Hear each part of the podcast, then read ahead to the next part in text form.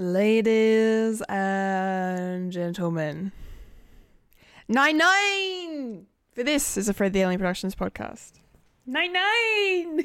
Cool, cool, cool, cool, cool, cool, cool, cool, cool, cool, cool, Noise, cool, noise, cool, noise, cool, noise, cool, toy. cool, cool. Wait, nice, nice. Not nice, cool, not nice. cool, not cool, not cool, not cool. It's hard to say that. Cue the music. I don't know what we're yelling about! We came, we saw, we kicked its ass! Wait a minute. Wait a minute, Doc. Uh, are you telling me you built a time machine? Kind of a DeLorean? The way I see it, if you're gonna build a time machine into a car, why not do it with some style? Who is this? What's your operating number? Conversation anyway. Look, we're gonna have company! Loud noises! Good eye. Hello. Hello. Hello. I'm a Kendall Richardson. I'm Ophelia Cantarmagia. And, uh, be blue, I could be violet sky, I could be hurtful, I could be purple, I could be anything you like. I could be brown, I could be blue, I could be violet sky, I could be hurtful, I could be purple, I could be anything you like. I could be brown, I could be blue, I could be violet sky, I could be hurtful, I could be purple, I could be anything you like. I could be brown, I could be blue, I could be violet sky, I could be hurtful, I could be purple, I could be anything you like. I could be brown, I could be blue, I could be violet sky, I could be hurtful, I could be purple, I could be anything you like. I could be brown, I could be blue, I could be violet sky, I could be hurtful, I could be purple, I could be anything you like. Michael Lister. Wow, Mike, you are your impressive vocal range, multiple I know. voices and everything. I can I can sing in uh, six octaves at once. That's quite impressive. And as two different people. Yes. yes, whilst impersonating Ryan Reynolds and Will Ferrell. Ah, ladies and gentlemen, you're now experiencing a podcast called Fred, of course. Yes. Woo. Through the medium of audio. Yes. And might we just say, do yourselves a favor and go track down that video of that TikTok of of um, Ryan Reynolds and Will Ferrell singing um, "Grace Kelly" by Mika. Yes. Pretty fantastic. If On can the say so myself. TikToks. Yes. On the tic- oh, sometimes TikTok comes through and actually provides good content. Sometimes. I watched it on uh, either. I'm pretty sure it was Facebook when I came across it. A noise. yeah. A noise. All right, we're here, and it's another week, and we got stuff to talk about and catch up on. Yes. Some very, very exciting things to mention, and some things to dread. Um, but Fulia, I'm gonna, Yes. I'm gonna start with you because I Okay. want, I want to know what you've been watching. So I have finally finished Lucifer. Oh, and how did it end? Was it satisfying? It was a really nice ending, but it was very sad at the same time, and I Oh. cried No. and cried. Oh, Yeah. Yeah. I don't want to spoil it, but do yourselves a favor. Go watch Lucifer. it's good. one day I'll get back into it. One day. Man, my heart breaks.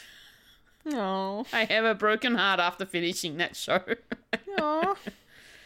Uh, but I can't wait to buy the whole series on Blu-ray so that I can watch it all over again and see all the behind the scenes. great. Hail Ugh. Satan. Uh, yes. Um, yeah, so that was one thing I watched. Another thing, I'm in the final season of My Wife and Kids. um, it's gotten to a point where Junior is now married with a kid, which was which is interesting. Okay. Um, yeah, yeah, and uh, yeah, the um, the little one is growing up taller than her little boyfriend Franklin. Franklin, I love Franklin. he is Franklin's great. adorable. Yeah. He's so smart. Such a clever little boy. Um, but can't grow very fast. his, No. his growth spurt is not going to start until he hits puberty. And That's when he'll shoot up. Yes.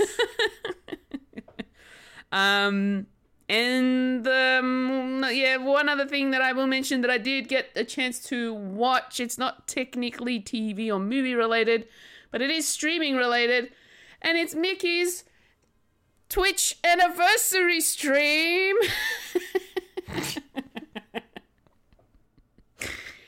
He's doing a 12 hour stream as we speak. I think he's in his final 15 minutes um, at the time of recording and had a hell of a day.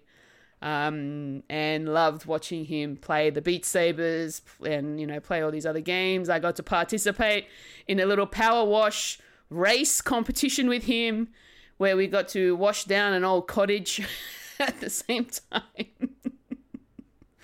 and um, yeah, it was, and we he did a lot of um, voice acting type stuff. He did a little bit of karaoke.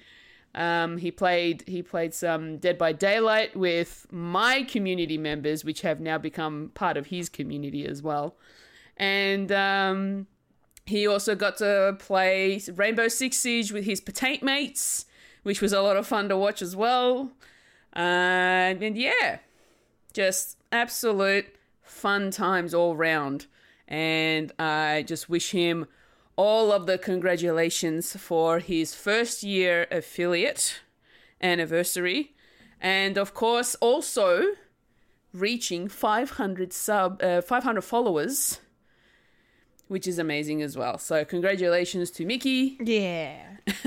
Thank you.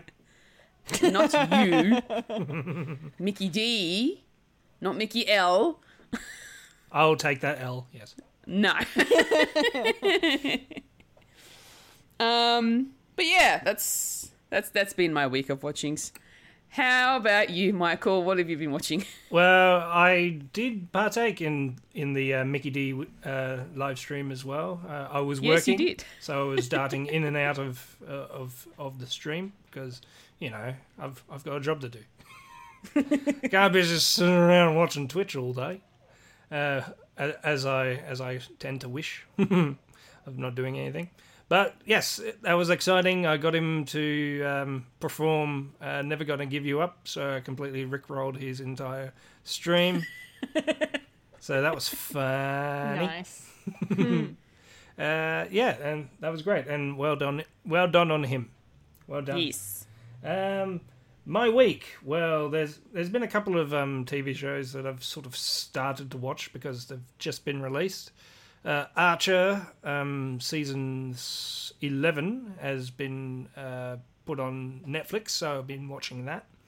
Uh, I always wait for stuff to go on Netflix so I can just binge watch it. I've I've uh, watched the first three episodes and they've been fun, so much fun. I always enjoy that. Uh, also, uh, Spitting Image has started its second season. You can you can find that on BritBox, but I tend to watch it on YouTube because it comes out on the American YouTube channel. So I have to use a a a, a um uh, uh, uh, what do you call it? VPN. VPN. That's it. I was going to say um, NBN, but that's not right. well, technically, I do use my my NBN to, to watch to watch stuff because it's, that's what I've got, and it's great.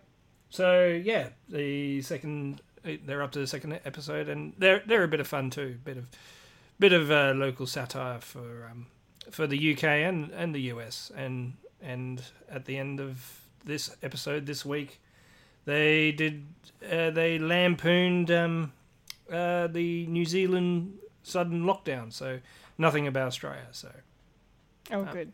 oh well. oh well. I mean, it's basically a shit show here. So of politics wise, I mean, I could get into it, but that's not the sort of podcast that we do. No. Can I talk about Christian Porter, please? I don't know who Christian Porter is. Oh, you're one of the lucky ones. Anyway, wow.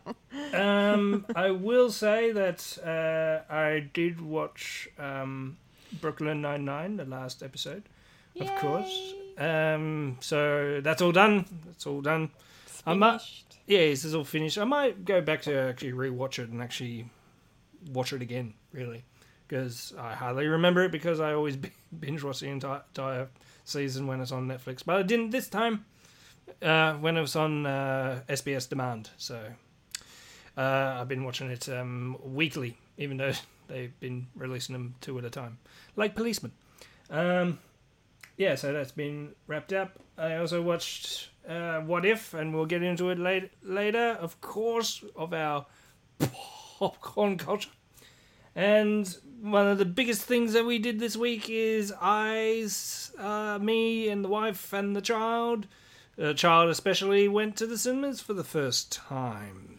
Ah. Yeah, we took our little daughter, our little four year old, to see the Paw Patrol movie.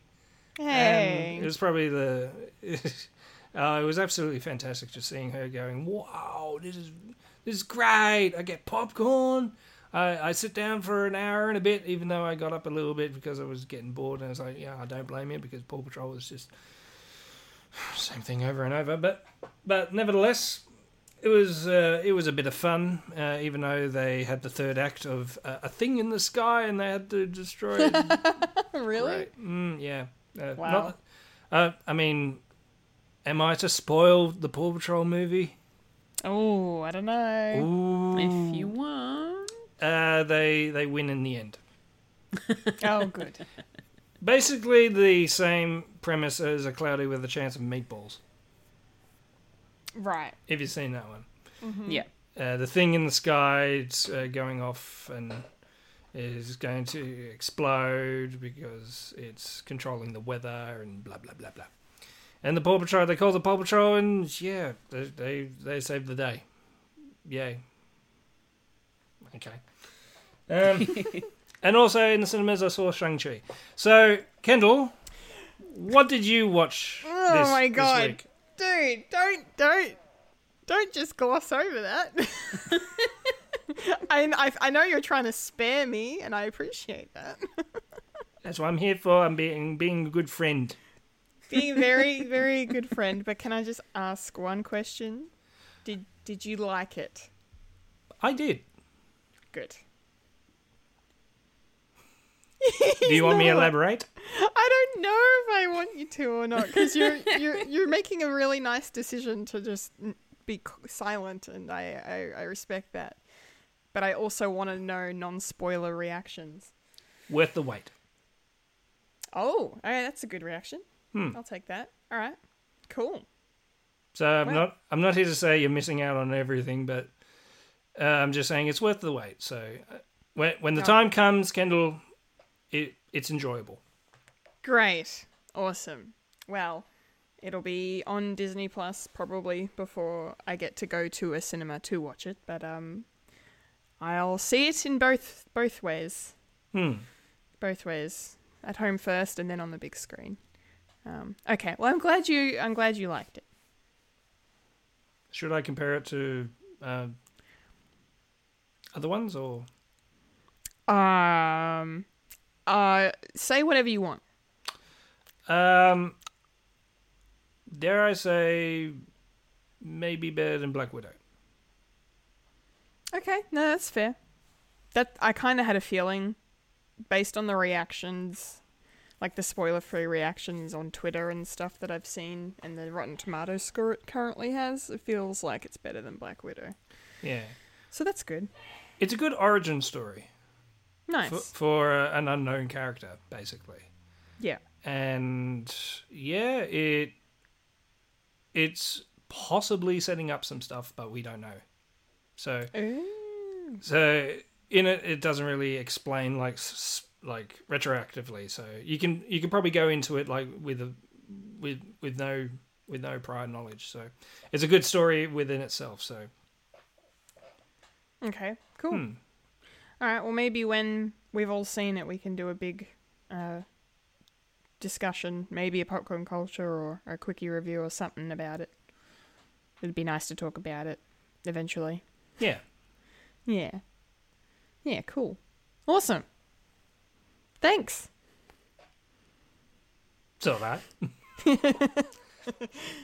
Okay, well, What about you, Kendall? as for me, I did not watch Shang-Chi. Um, but yeah, I mean, nothing really too exciting for me. Uh, I watched some more Will and Grace. I watched some more X Files. Um, so that's been good, and I I actually also took the time to finally watch um the uh, uh Witches remake. Oh, There's, yeah. a Me- there's a Mechas one. I watched it during the week. Um, and yeah, like it's fine. Um, I didn't love it.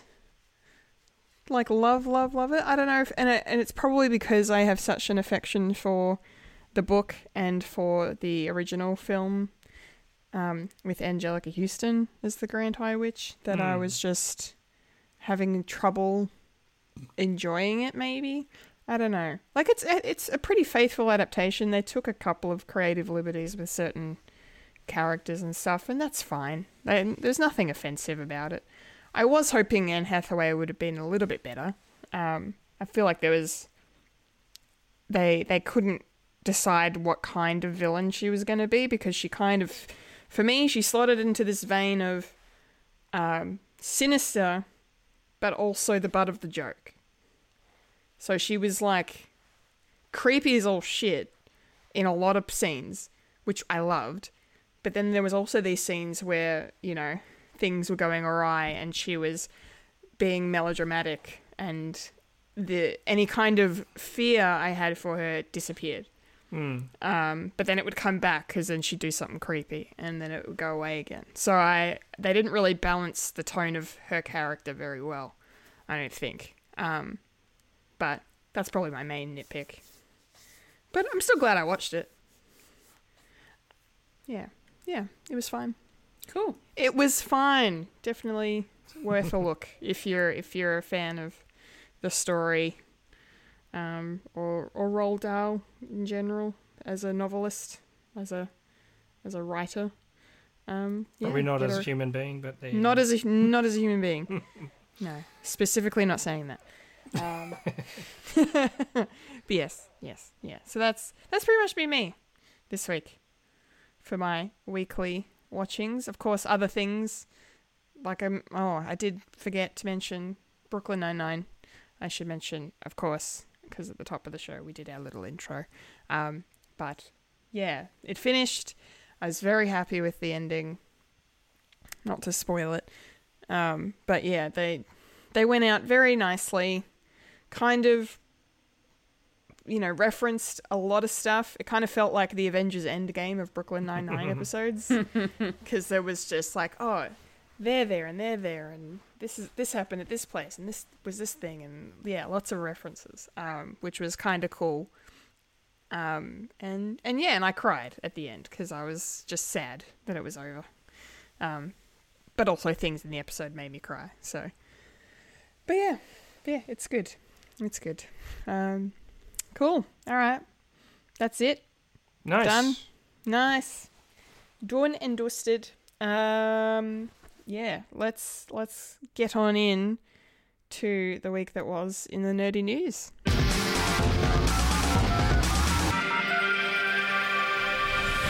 This is the news in nerdy news. The nerds that talk about the nerdy news. That is us who talk about the news that is nerdy. And now the queen of nerdydom, the hostess with most S, Kendall Richardson. Take it away, Kendall. Okay, nerdy news time. Nerdy news time. And once again this week, we very much have to get sad for a few moments while we pay our respects to an icon of the comedy world, Mr. Norm Macdonald, who passed away this week at the age of 61. Um, and a legendary stand up comedian, writer, and actor and performer. Um, most known, of course, for his stint on SNL in the 90s, um, where Wh- he was. Sorry Yes? for the weekly update. Yes, I was going to say he was. Yes, That's why I stopped Very- myself. Yeah, that's okay. That's all right. Um, yes, he was. Uh, yeah, known for doing a, a weekend update um, on SNL during his tenure. Um, was known for being very scathing in his opinions and and uh, reviews on certain topics, especially O.J. Simpson, um, and gotten a bit of hot water.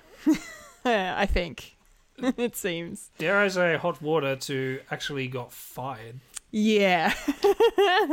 yes, NBC was not very happy um, with how brutal he took his um, remarks uh, regarding OJ Simpson because one of the studio execs was actually a close personal friend of OJ. Um, so he was not very appreciative of the remarks Norm made, and that did, in fact, end in his firing. Uh, in I think 1998, I think he got fired around that time. But then he got brought back a year later to host the show, which is hilarious. And he mentioned he mentioned it in his monologue too, which was which is just yeah, typical Norm. Um, absolutely fantastic. But um, he was also known on SNL for um, a bunch of wonderful celebrity impressions. Um, he did a cracking David Letterman, which is just awesome to watch. But I think my favorite has to be, uh, and from my one of my favorite sketches as well, um, when he was Burt Reynolds um, on the Celebrity Jeopardy.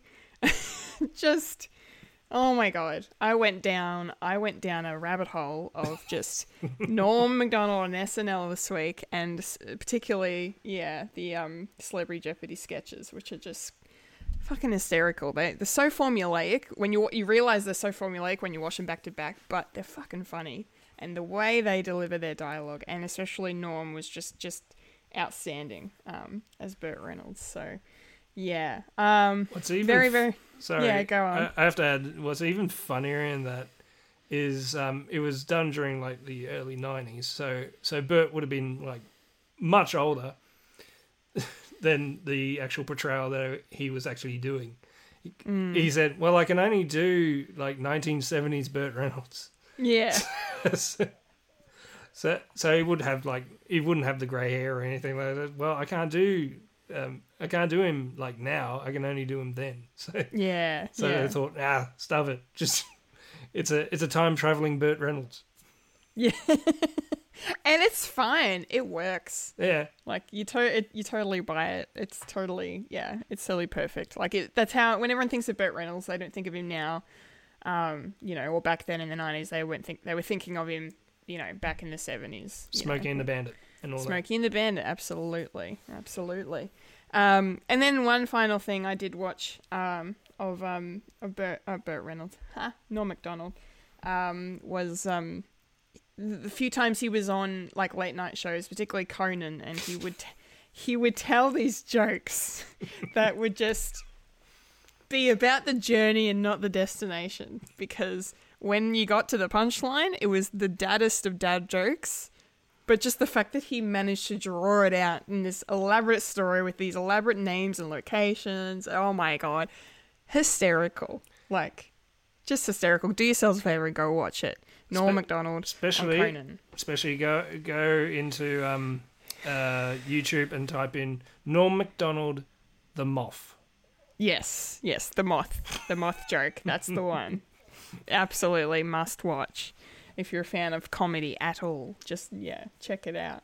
Um, so yeah, very very sad uh, that he's left us this week, but um, he leaves behind an incredible legacy and will continue to make us laugh for decades and decades to come. That's for sure. Mike, I know you're you're a big fan. Um, how you feeling? You got you got some words you'd like to say? Uh, anything to reflect on? Yeah, first of all, fuck cancer. Just just Yeah, just fuck it. cancer. Fuck cancer. I mean, he's been he's been battling that for oh, pr- probably nine years now. So, so just finally got him. Fuck.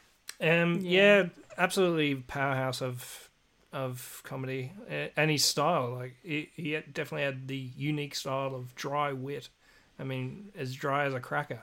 Like yeah. like, like, one of my favorite things is um, when they did the uh, the comedy roast. Uh, I think it was uh, uh, Bob Rob, Saget? uh, Bob Saget. Uh, yeah, Bob Saget. Yeah. and and he he didn't do it right. He decided to take all these jokes from a really bad um, joke book that was probably meant for like um like nervous um uh, uh best man speeches and all that. So it was all these old, very old jokes, and everyone uh, it definitely divided like the audience of what they what the audience knew about comedy and his form of comedy to people going, "This isn't funny. What is he doing?" And everyone on stage is just cacking up, laughing at the at the spectacle of this. Uh, of of the string of comedians just absolutely roasting someone, and this guy is ma- making is like this guy this guy right here is a bore, just like a hole in the wall, and and all these sort of fucking dad jokes and and oh, it's absolutely funny. So if you can find a copy of that, that's that, that's just peak norm, and um, yeah, it's absolutely tragic. I mean, uh, big stint of SNL. We already said, said he got fired for doing just. even if the subject wasn't OJ Simpson, he's just he, he always turns it into an OJ joke. yeah. Like, like there was what there was one uh, there was one like about um uh um oh who's the who was the um lawyer uh Reggie Jackson was that Um. for for OJ Oh no. Um. Oh my God. Why am I blanking on his name? He's so. He's the one that said if the glove doesn't fit, you must acquit. yeah yeah yeah so, Fucking. Oh, I'm googling him. That's right. Um. So anyway, he was he was talking about how how something came out that he he was um he he was alleged to have um, beaten his wife or anything like that, but but he's but he says at least I didn't kill her like some people I know, and there's there's all that just to go straight straight back to OJ. So Um. Johnnie Cochran. Johnnie Cochran. yeah. Why was I thinking Reggie Jackson? That's very racist of me. I'm sorry. Um, anyway, yeah, long live Norm and his dry wit. Yep. I mean, he he played a a, a blob on on the uh, on uh, Seth MacFarlane's um, Star Trek, not Star Trek show. So, Yeah. Oh, the Orville. oh yeah, the Orville. He just played it. He Ah. played a green blob, Nice. Just, just a green blob that had the voice of Norm Macdonald. Why not? Uh, and I think he also did um, the voice of Death as well in Family Guy, or one of one of the voices for Death. So Yeah. Cool. he had a very prolific um, voice as well. Yeah. Very recognizable Yeah, as well. Yeah. it's like ah, what? Okay, ah. just confused Norm. What? Yeah. Ah, what? Ah, yeah. all done. All done. Okay. Yeah. He's definitely, like I said, will be missed uh, by many, many people and never forgotten. Uh, That's for sure. All right, let's move on into some happier news. Uh, the rest of the news, just uh, upfront to tell you guys, is pretty much just no original content um, this week. no original stories. Everything's either a sequel or a reboot or a remake. Uh, so, or a spin off, like our first news item, which is actually pretty exciting, I will admit, um, because HBO Max and Warner Brothers have announced that there is going to be a spin off series um, out of uh, Battinson's Batman, another one, uh, produced by Matt Reeves, who directed uh, the upcoming The Batman. Uh, this is going to be focusing on Colin Farrell's Penguin, um, that we're going to be seeing in the movie when it comes out next year. Um, Colin Farrell is expected to reprise his role um, as Oswald Cobblepot in this series for HBO Max. Um, nothing else is really known about the show at this point. It's literally just an announcement and some speculation. Um, but yeah, this will obviously be going alongside the Gotham PD show that's in the works at the moment. That's also connected to the Batman. Um, but yeah, no, I'm if if you know if, if Colin Farrell's Penguin is as good as some people are speculating is, then uh, this should make for a very interesting TV series. I wonder if it'll be a mini series or a longer form. I'd probably wager just a mini series, but um, who knows if it's popular enough, could get a bunch of episodes. Um, but yeah, yeah, cool, cool stuff. I'm I'm here for more Penguin. He's a fantastic Batman villain one of the one of the one of the better ones, one of the more fascinating ones, and he's been he's been done very well uh, on numerous occasions by multiple actors and writers and directors. So um, yeah, I'm exciting ex- excited to see uh, what they're going to do with him here. Um, Mike, how do you feel about this? Ah, very excited about this, especially if it's got Colin involved. I mean, he's al- he's always good, and um, well, we haven't actually heard his voice, but I'm speculating that they pr- hopefully they go for more of the um, Arkham series on the games, where they uh, where he sort of sounds like a bit like Bob Hoskins. So so it's sort of like so it's sort of like that. Um, yeah, it'll be cool seeing a seeing a TV show of this. I, I'm I'm getting a lot of um, uh, Soprano vibes, that sort of thing. Oh yeah, Uh, but that's probably just me because I'm sort of rewatching Sopranos for for the uh, for the gangs of Newark that's coming out soon, hopefully. the many saints of Newark. The Renaissance of Newark, and yeah, definitely definitely more in the can for that one.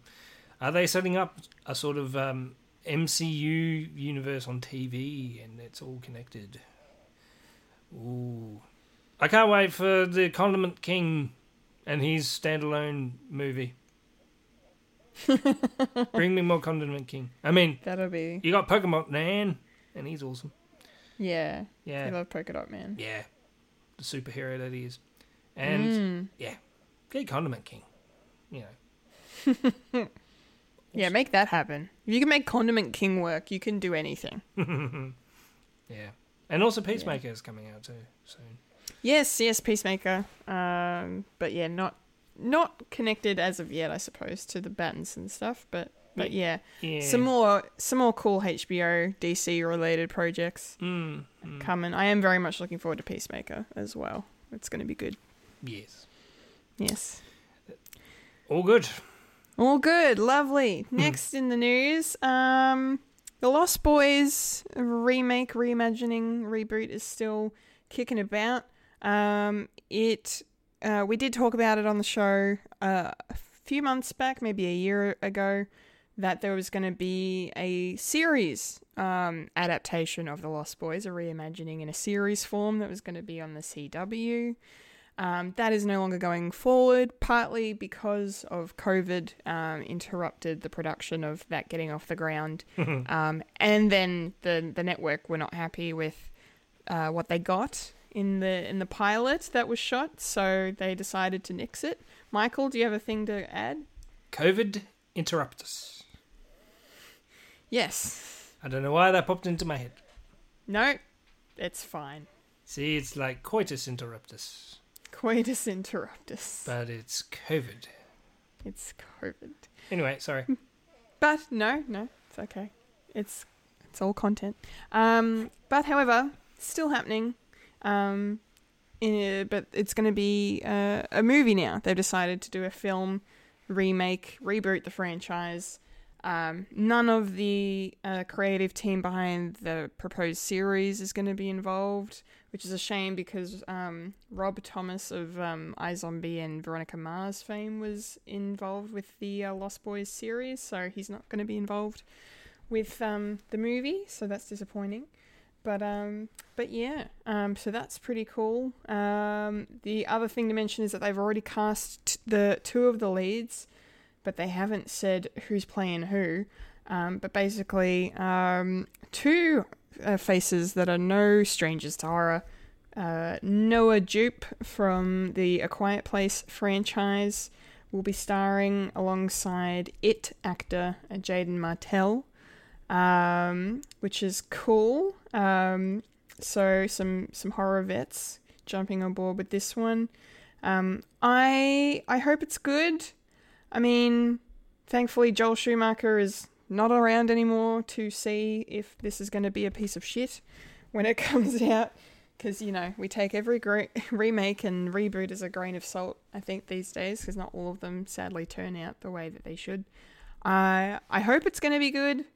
I mean, I'm a fan of the two actors they've cast um, in the leads, so uh, that's a tick in the box. Um, and I'll watch anything with vampires in it, as I constantly say. So um, yeah, fingers crossed. Expectations low. Mike, did you watch The Lost Boys originally, like the original film? Do you have any interest in this? Not particularly because I haven't seen it, and also it's what what I've heard about the Lost Boys is like, eh, it's not my demographic. And you say that Kendall that you watch anything with vampires in it. What We Do in the Shadows TV show. Have you seen it? Not yet. Well, I am going to watch it. I I've seen the movie. Well, that's good. I just haven't gotten around to watching the series yet, but I I, I have heard it's fantastic, so I, I need to get on board. And season three is coming out on Apple at the moment. Oh, is it on Apple? Yes. Yeah. So one of these days, I'm gonna start up an Apple Plus, and I'll be watching that and Ted Lasso. Nice. And if there's anything else on there, I hardly doubt. I think it's mostly that. That or the or the um uh breakfast show TV show. The morning show. Yeah, the morning show, Yeah. which is not really a morning show; it's a TV show. I'm confused. All right. Well, how about we move on to our next item in the news? Um, some more movie news, not original content again. A sequel, and a sequel that is uh, from a film that came out many moons ago, um, but a good movie. And of course, I'm talking about Twins. Um, a sequel to this has been in the works for quite some time. Um, the plan was originally to get Eddie Murphy to come on board as a third brother with uh, Arnold Schwarzenegger and Danny DeVito. Um, unfortunately, Eddie is too busy to come and do this. Um, but never fear, because there is another legendary comedian joining uh, Arnie and Danny, and that is Tracy Morgan who has been cast as the third brother, and the film, of course, is going to be naturally titled Triplets. So, the cool thing about this, I have to say, um, apart from the fact that Arnold Schwarzenegger and Danny DeVito are coming back, of course, but you know, there's probably no point to this movie if they're not involved. Um, but the other cool thing is that original director Ivan Reitman will be directing this sequel as well as producing.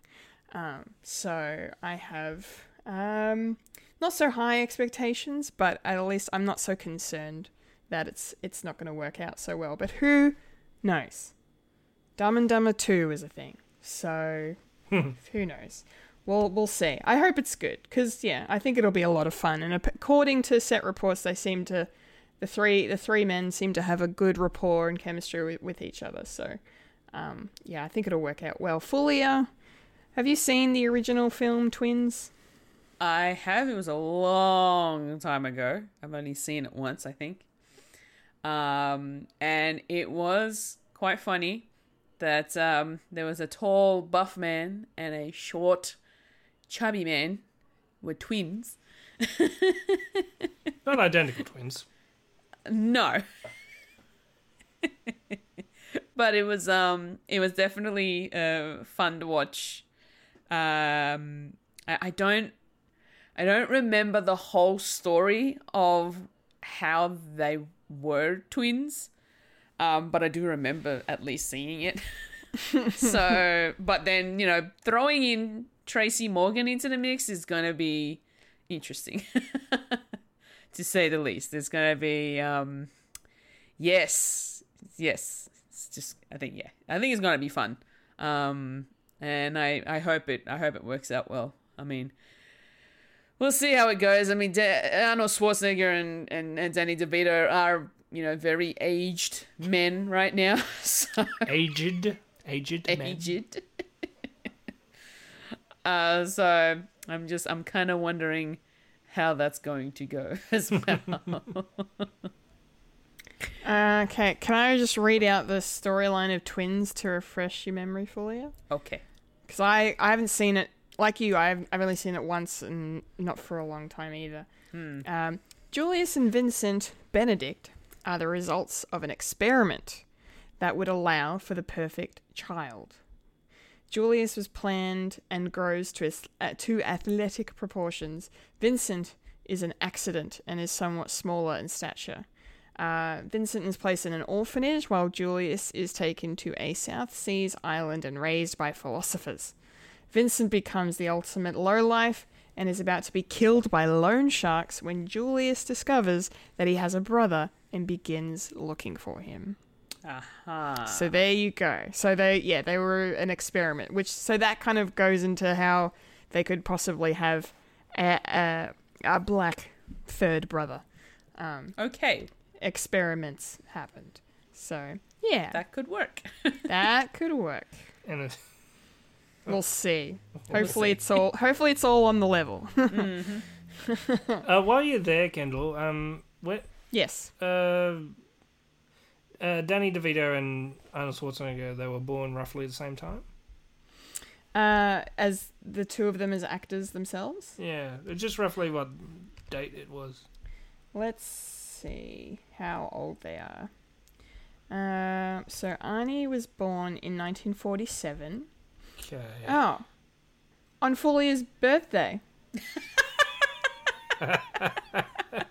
the 30, 30th of July.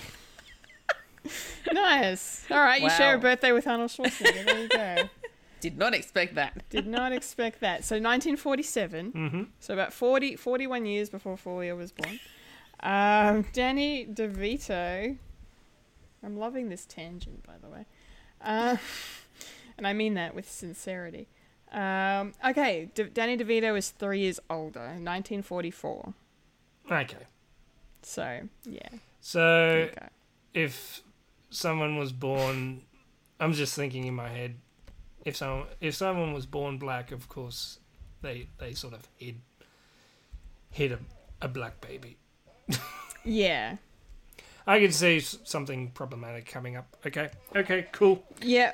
And you'll just to just to quickly mention, um, Tracy Morgan is is a full twenty one years younger than Arnold Schwarzenegger. He was born in nineteen sixty eight.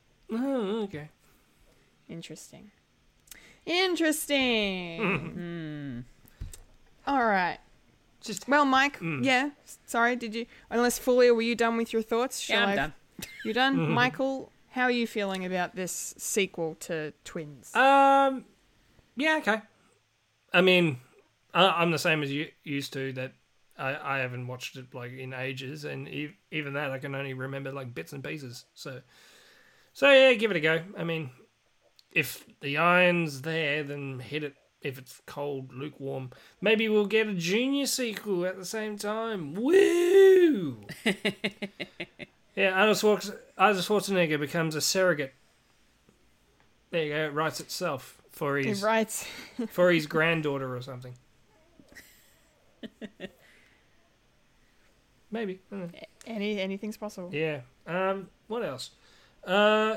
Yeah. For some reason, I, I was thinking Ghostbusters as well because ori- originally, um, uh, Eddie Murphy was supposed to be playing Winston, Yeah.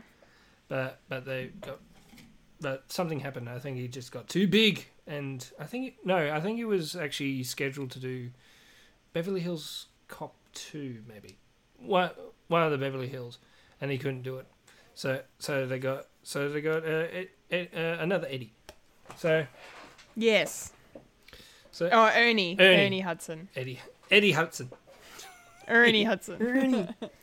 um yeah, well, when you said uh, Ivan Reitman came back, I thought, wouldn't it be weird if they did a a reboot with um with with Ivan's son, and they sort of did a soft reboot of twins, and then I was thinking, who would it be? I thought it just popped into my head, Henry Cavill and Josh Gad.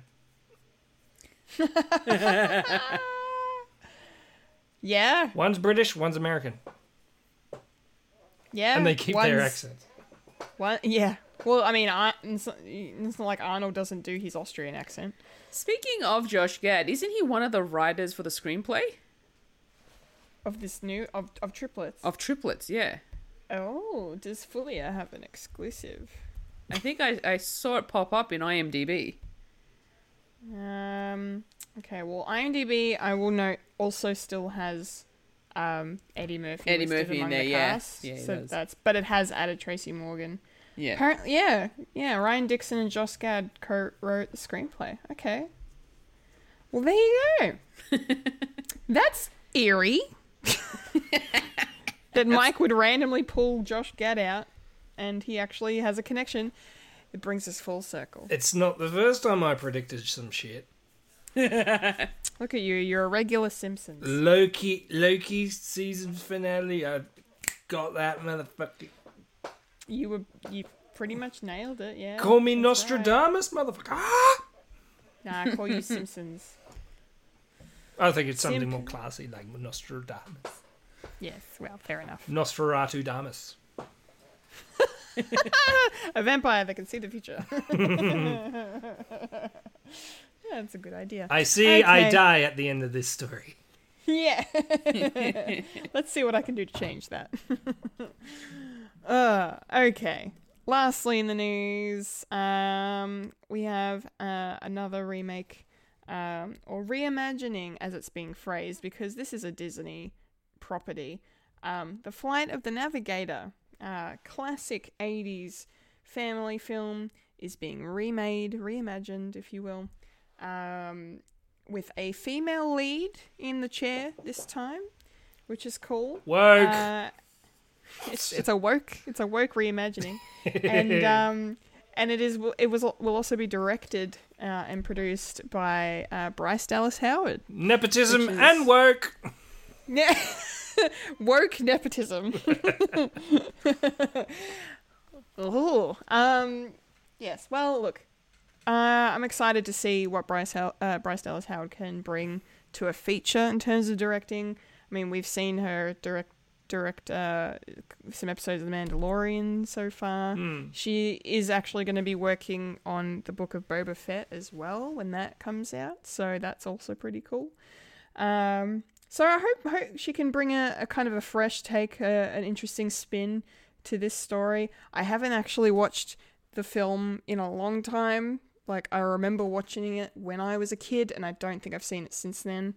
Um, so, and just for reference, I was a kid in the '90s, so I've it's been a long time since I've watched it.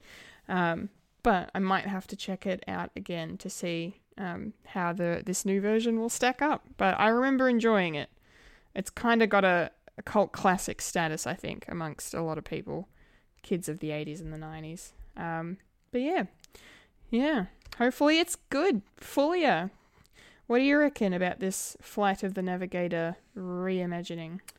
So I've never actually seen this movie, uh, so I had to do a little digging, and I watched the trailer for it, and it looked really strange, to As say the least. As 80 films tend to be.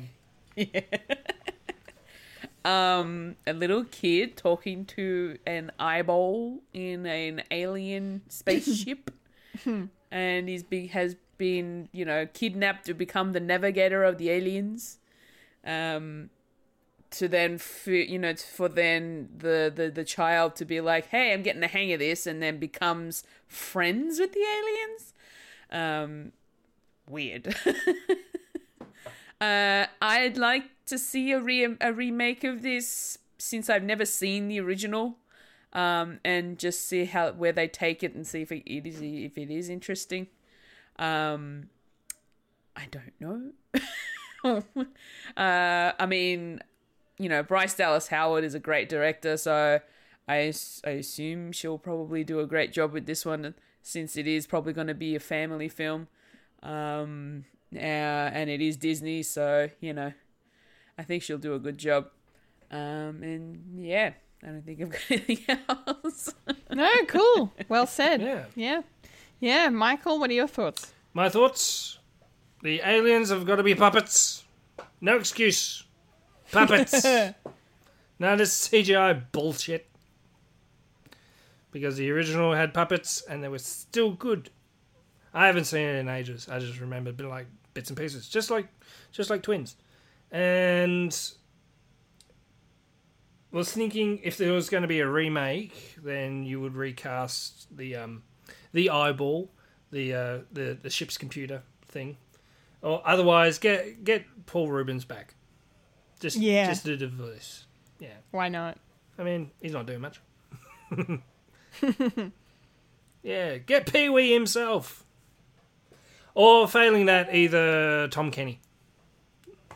Yeah, yeah. Tom Kenny would be good. Or if we're going down the uh, female woke scold, get Tara Strong. Yes. Yeah. Yeah. Yeah. hey y'all. Hey y'all. Uh, good shit. Welcome to the timeline. yeah, um, I'm all for it. I'll, I'll definitely watch it.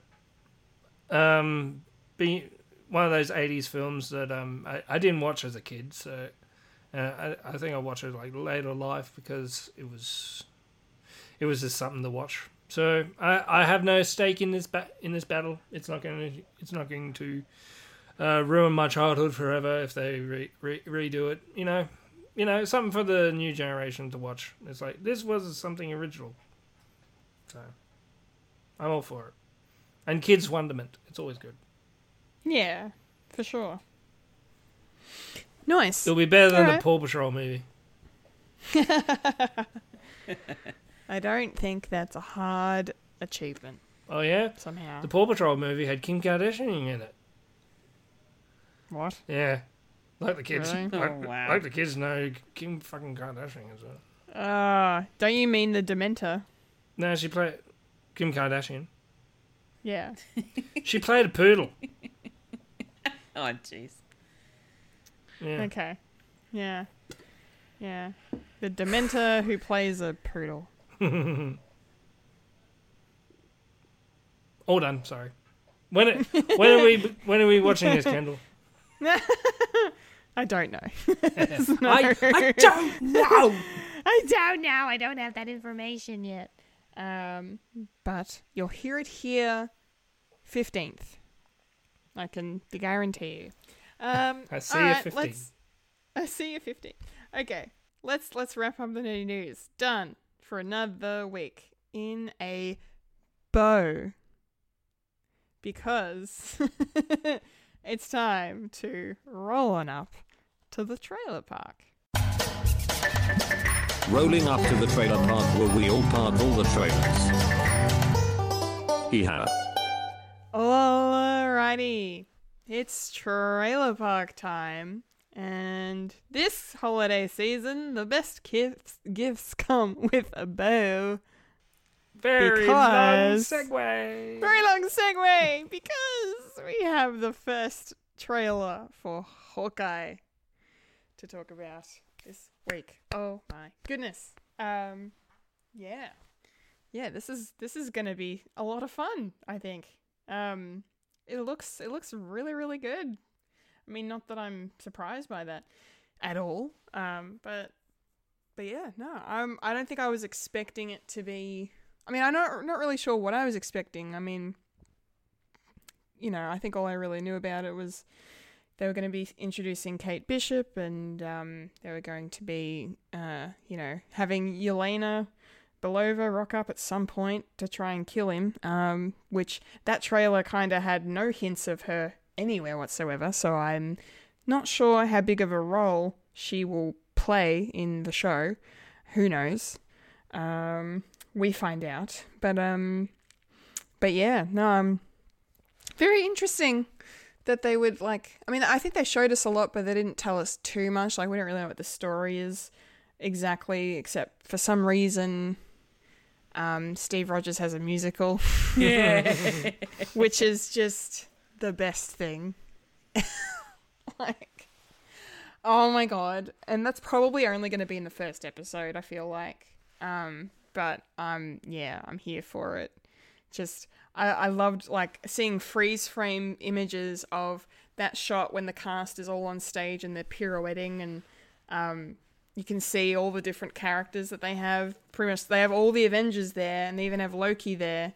Um, and then they've got people dressed up as Chitauri as well. So they're doing the Battle of New York and everything. And I was like, this is this is fantastic. Um, I can't wait to hear what kind of songs are in it if we get to hear any of the songs because yeah, that'd be sweet.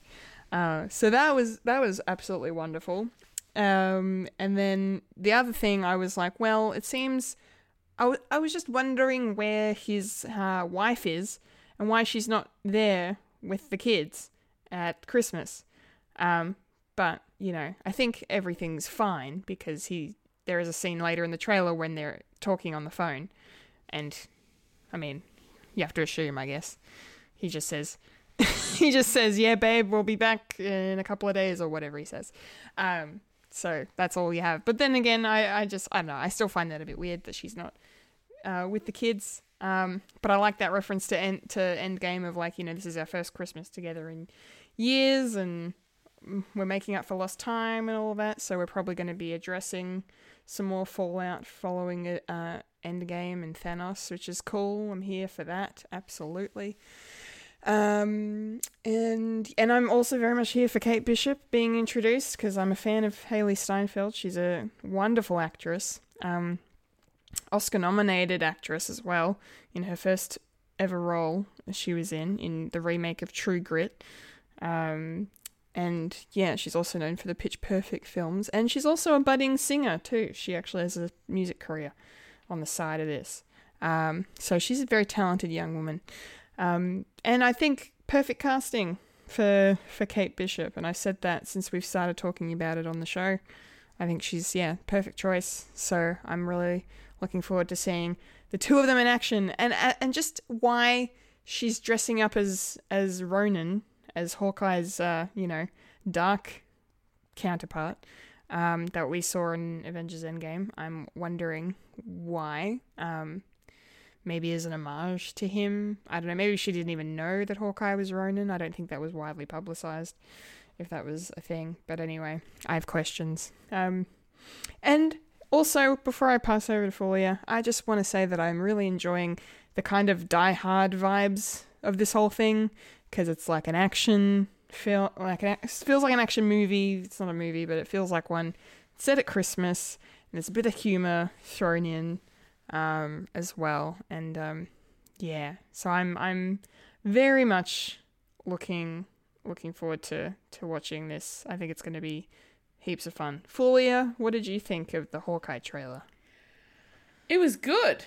Um, I really enjoyed the trailer. I feel like it's very the with the with the Christmas music going as um for the trailer. It feels very light-hearted rather than like n- compared to most other Marvel Studios series that we've seen. This has given it such a light-hearted tone with that Christmas music that I'm not sure what to expect. yeah. And um, I can see that there's going to be a, a, still a lot of action-packed stuff happening, but I don't know where the seriousness comes in in terms of the stakes and all that sort of thing for the story, which I'm assuming there is going to be. Um, but the trailer doesn't really, you know, it doesn't really tell you anything about it, um, apart from the fact that, um, you know, Clint Barton's past is coming back to haunt him, and now he has to figure out how to fix it. so I'm interested to see how this goes. Um, I never thought Hawkeye was the humorous type character, to be honest. I thought he was the more serious type. Um, well, Especially since he hung out with Black Widow a lot. Yeah. So, yeah. Well, to that, I will just say he has one of the funniest gags, I think, in Avengers Age of Ultron. So this is going back a few years. Yeah. But um, when um, this is like, you know, he kind of has this love hate relationship with Quicksilver in that movie.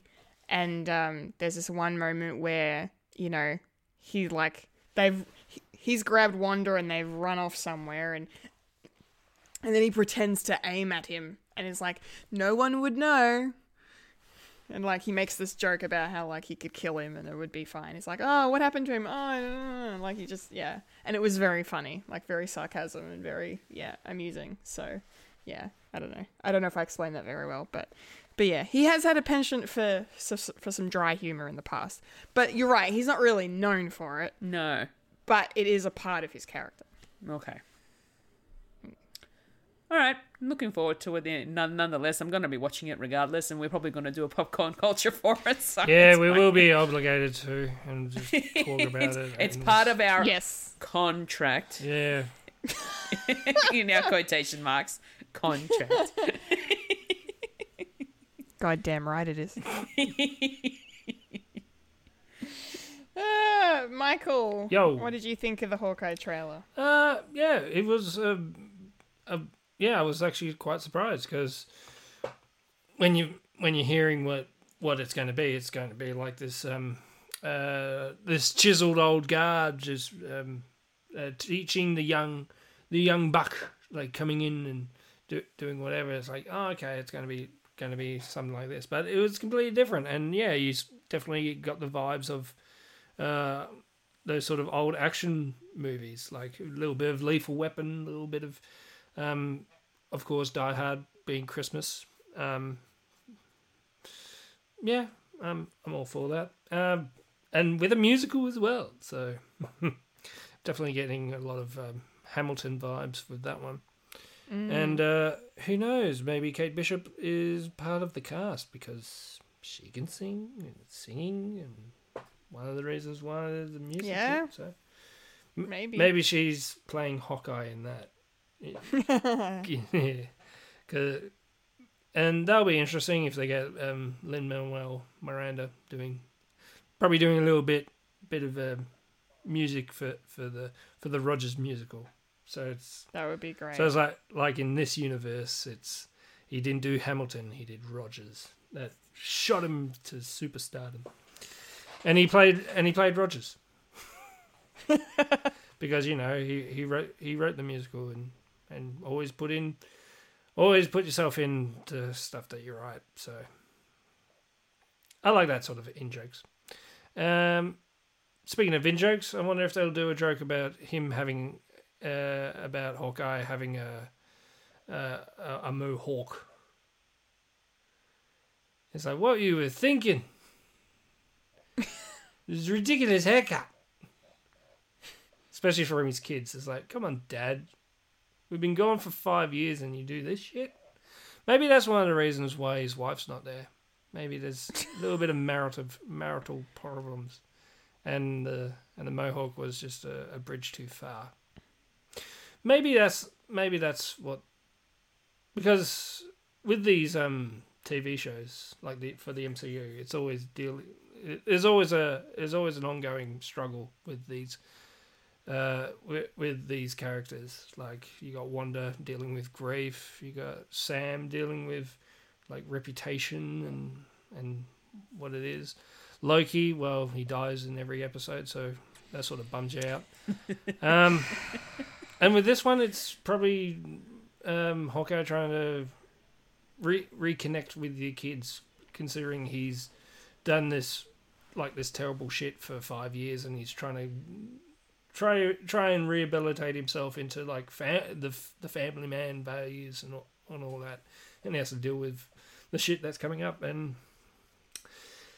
I don't know, maybe there is a bit of like marital problems. You know, it's I don't know, maybe it'll be interesting. Mm. Probably not necessarily like it, but it'll be interesting. So yeah, that's that's what I'm thinking. So when I would be watching this, Kendall. Well, uh, Hawkeye will start dropping on Disney Plus on uh, the 24th of November. So nowhere near So- Christmas. But the episodes will be coming out up until Christmas because it's six episodes over six weeks. So from then to Chris, it's from yeah. So the last ep- the finale will be airing Christmas week. Okay. So, and one more thing I, I forgot to mention. Um, they're actually making Hawkeye hearing impaired in this series. Yeah, because that's in the um, Comics. comics as well. This is Yeah. like I, I, I watched a breakdown, and this is very heavily influenced by a particular comic.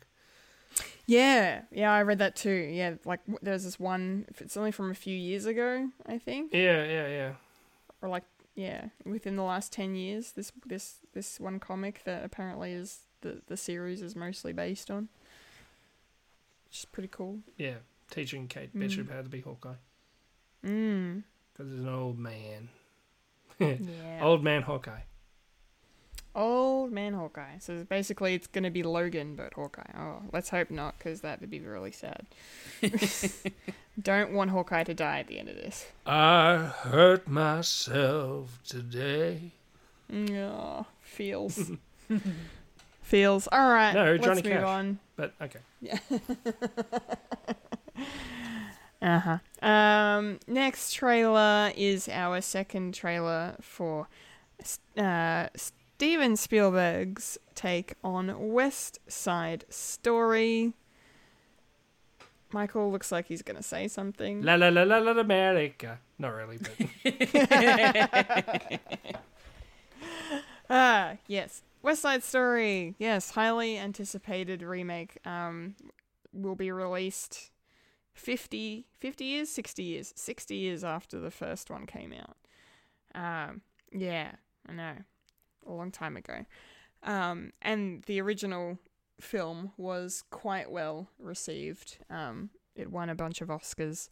Um, and um, yeah, so hopefully with this one coming out in prime Oscar release season, um, we'll see see how it pans out. Also, S- Steven Spielberg's first time directing a musical. He's never done a musical before, so I'm excited to kind of see his interpretation, um, not just on West Side Story, but on how he kind of likes to, you know, set up. Um, you know, scenes and, and, and choreography and, and music and all that stuff. I think will be really interesting. But it looks really good. Like the trailer was pretty good. Showed us a lot more than the previous trailer did, uh, which is nice. And um, yeah, yeah. Like if if you don't know too much about the story, it's based just basically think Romeo and Juliet, except set in the fifties. what the Baz Um, Luhrmann film? Um, and you know it's about two two rival gangs, um, with two two people that star-crossed lovers, all of that jazz, forbidden romance, and tragedy strikes. Um, it's yeah, it's a really good musical. Um, really good musical and a good story. So I'm looking forward to to seeing this one. I think I think it'll be really good. Um, Fulia, what do you th- what do you think? What did you like this trailer? I did. I really liked this trailer. Um, it gave me a bit more of an insight into what the story is about, since I've never seen the original musical um, growing up uh, on stage, and now I can now I can experience the story from a film perspective, I suppose. Um, and it'll be really interesting to see. Not to mention also hear the the few songs that I learnt in high school as part of my choir. One of them being America, um, which was La la la la la to la sing. America. it was a very interesting song to learn, um, and it was a it's a really um, it's a really upbeat song too, and I really like it. So I'm looking forward to actually seeing it come to life in the film itself. Hopefully, one day the stage production will come down to Australia and we can see it on stage because apparently the actual um, musical on stage is phenomenal. I can attest to that because it did play here in 2019. Oh, really? Dang, Yes. I missed it. Yeah, I missed it. and it was very, it was very good. I actually haven't seen the movie. I've only seen it on stage. On So stage. when it Ah. does, when it does come back, I highly recommend you go for it. Yes, I definitely want to go check it out. It's, it's quite good. But you probably have to wait um, 12 years. Is that the cycle? That's sort of um, what happens when there's a movie. Because that's what happened with um, Chicago. Ah. Because when Chicago came out as a movie, um, um, you couldn't get the rights for it for about um, uh, about for like a decade. yeah for a de- decade until till you know yeah it's weird. Okay, interesting. interesting. Look, I don't mind as long as I get to see it on stage at some point in my life. It'll be interesting. We're gonna have to watch it on the big screen. yeah, for now. Nice, Michael. Yo. Your thoughts? Um, I'm actually quite. I'm interested in this because with the trailer, we we all know it's a musical, and we know like bits and pieces from the musical, like as a as a collective, like not necessarily see, seen the show, but we know of it. So it's definitely in the zeitgeist, and I find it fascinating that they haven't really leaned into the musical aspect in the trailers. I mean, you, you sort of get mm. glimpses, well, not glimpses, but like what what's the what's the small term for like of hearing something? Not necessarily a glimpse. It, it it's A it's snippet? A yeah a snippet of like bits and pieces from from the actual music part of the mu- musical in this, and it's kind of interesting that they're actually more focused on, on the story. So I I, I kind of like that aspect whe- when it comes to the comes to this trailer. So I find it interesting. Hmm, okay. No, that, that is an interesting. And it also makes me wonder like if they're just saving the big show-stopping musical numbers for the big screen and making a smart choice or if they're just not sure if the musical numbers land because again Spielberg has never done a musical and so maybe they're just holding back because of you know opinions. I don't know. but who know who knows? Because usually the musical bits are the sort of um, highlight of any yeah. musical um, movie. Like, um, say what you will about um, Mary Poppins Return. Um, the music of it is fantastic. Just the storyline's just blech, whatevs. But but the music of it was actually fantastic. So so I think they're not necessarily playing it safe. I think they're they're going to say just wait. Even uh, if you think the story is good, wait till you see the mu- musical numbers. I think I think they're bank- so. banking on that. I mean, yeah um, it's like we all know um, uh, Tobey Maguire and Andrew Garfield's going to be in the new Spider-Man. Doesn't mean we need to see them in the trailer. no exactly If I if I could take that. No, you can. Fulia. Can I also mention there's a lot of new and young faces coming through in this film? Yes. Yes. And cast appropriately. Yeah. Yes, thank goodness. Not white people doing Latina face. No, no more of that. no more of that. Yes, no, I'm pretty sure. And If I- apparently, Yes, unless Fulia is about to say what I was going to say, but go on. Rita Moreno is from the original film. Yes, she is. And I only know her from One Day at a Time. That's where I've come across her for the that was my Ah. first glimpse of her acting prowess and she's amazing. Um, and she's very funny. So to be able to see her in this is going to be interesting. I'd like to actually watch the original Yeah. if I if we can find it. Oh, you Um, can definitely that would find be it, yeah. yeah that'd be interesting to sort of do a comparison um but yeah rita moreno is apparently the original cast member she's back in this one as well That's cool. yeah Shakespeare, do, uh, Shakespeare, uh, S- S- Steven Spielberg does do that, especially in the new um, uh, War of the Worlds uh, movie, where he brought back the Yeah. original people from the from the fifties um, adaptation of War of the Worlds, and yeah, they, they, he brought him back for just for the end bit as the as the mum and dad. Yeah, which is pretty pretty damn cool. Mm. Yeah. Um, well, full. Yeah, I just want to mention the fact that um, you're saying there's a lot of like you say new faces? Is that kind of what you s- you s- you said? Well, new faces to me. New faces to you. Well, there is one new face that's new to everybody, um, and that is uh, the lead female in this. Uh, the character of Maria um, is played by uh, an actress, Rachel Zegler, um, who um, was, I think, discovered by Spielberg, or I can't remember the exact story behind it, so don't quote me. But basically, um, she's never done a movie before. This is her theatrical debut, but she has played Maria um, on stage uh, in multiple productions. And apparently, according to the IMDb trivia, Steven Spielberg credits her as the greatest Maria he's ever witnessed. Oh, wow. So, big words. Yeah, that's a big compliment. Well, Big, big compliment. he, he has been around for a while, so He would know. I think. I think he would know. So yeah, so that's exciting. So complete fresh face in this big lead role in this big movie. So um, that's exciting. nice. Nice. So All when right. we'll be getting So West Side Story will be in theaters on the 9th of December. Oh, for Christmas. Yeah. Yeah. We're getting the Christmas film. Christmas. Christmas.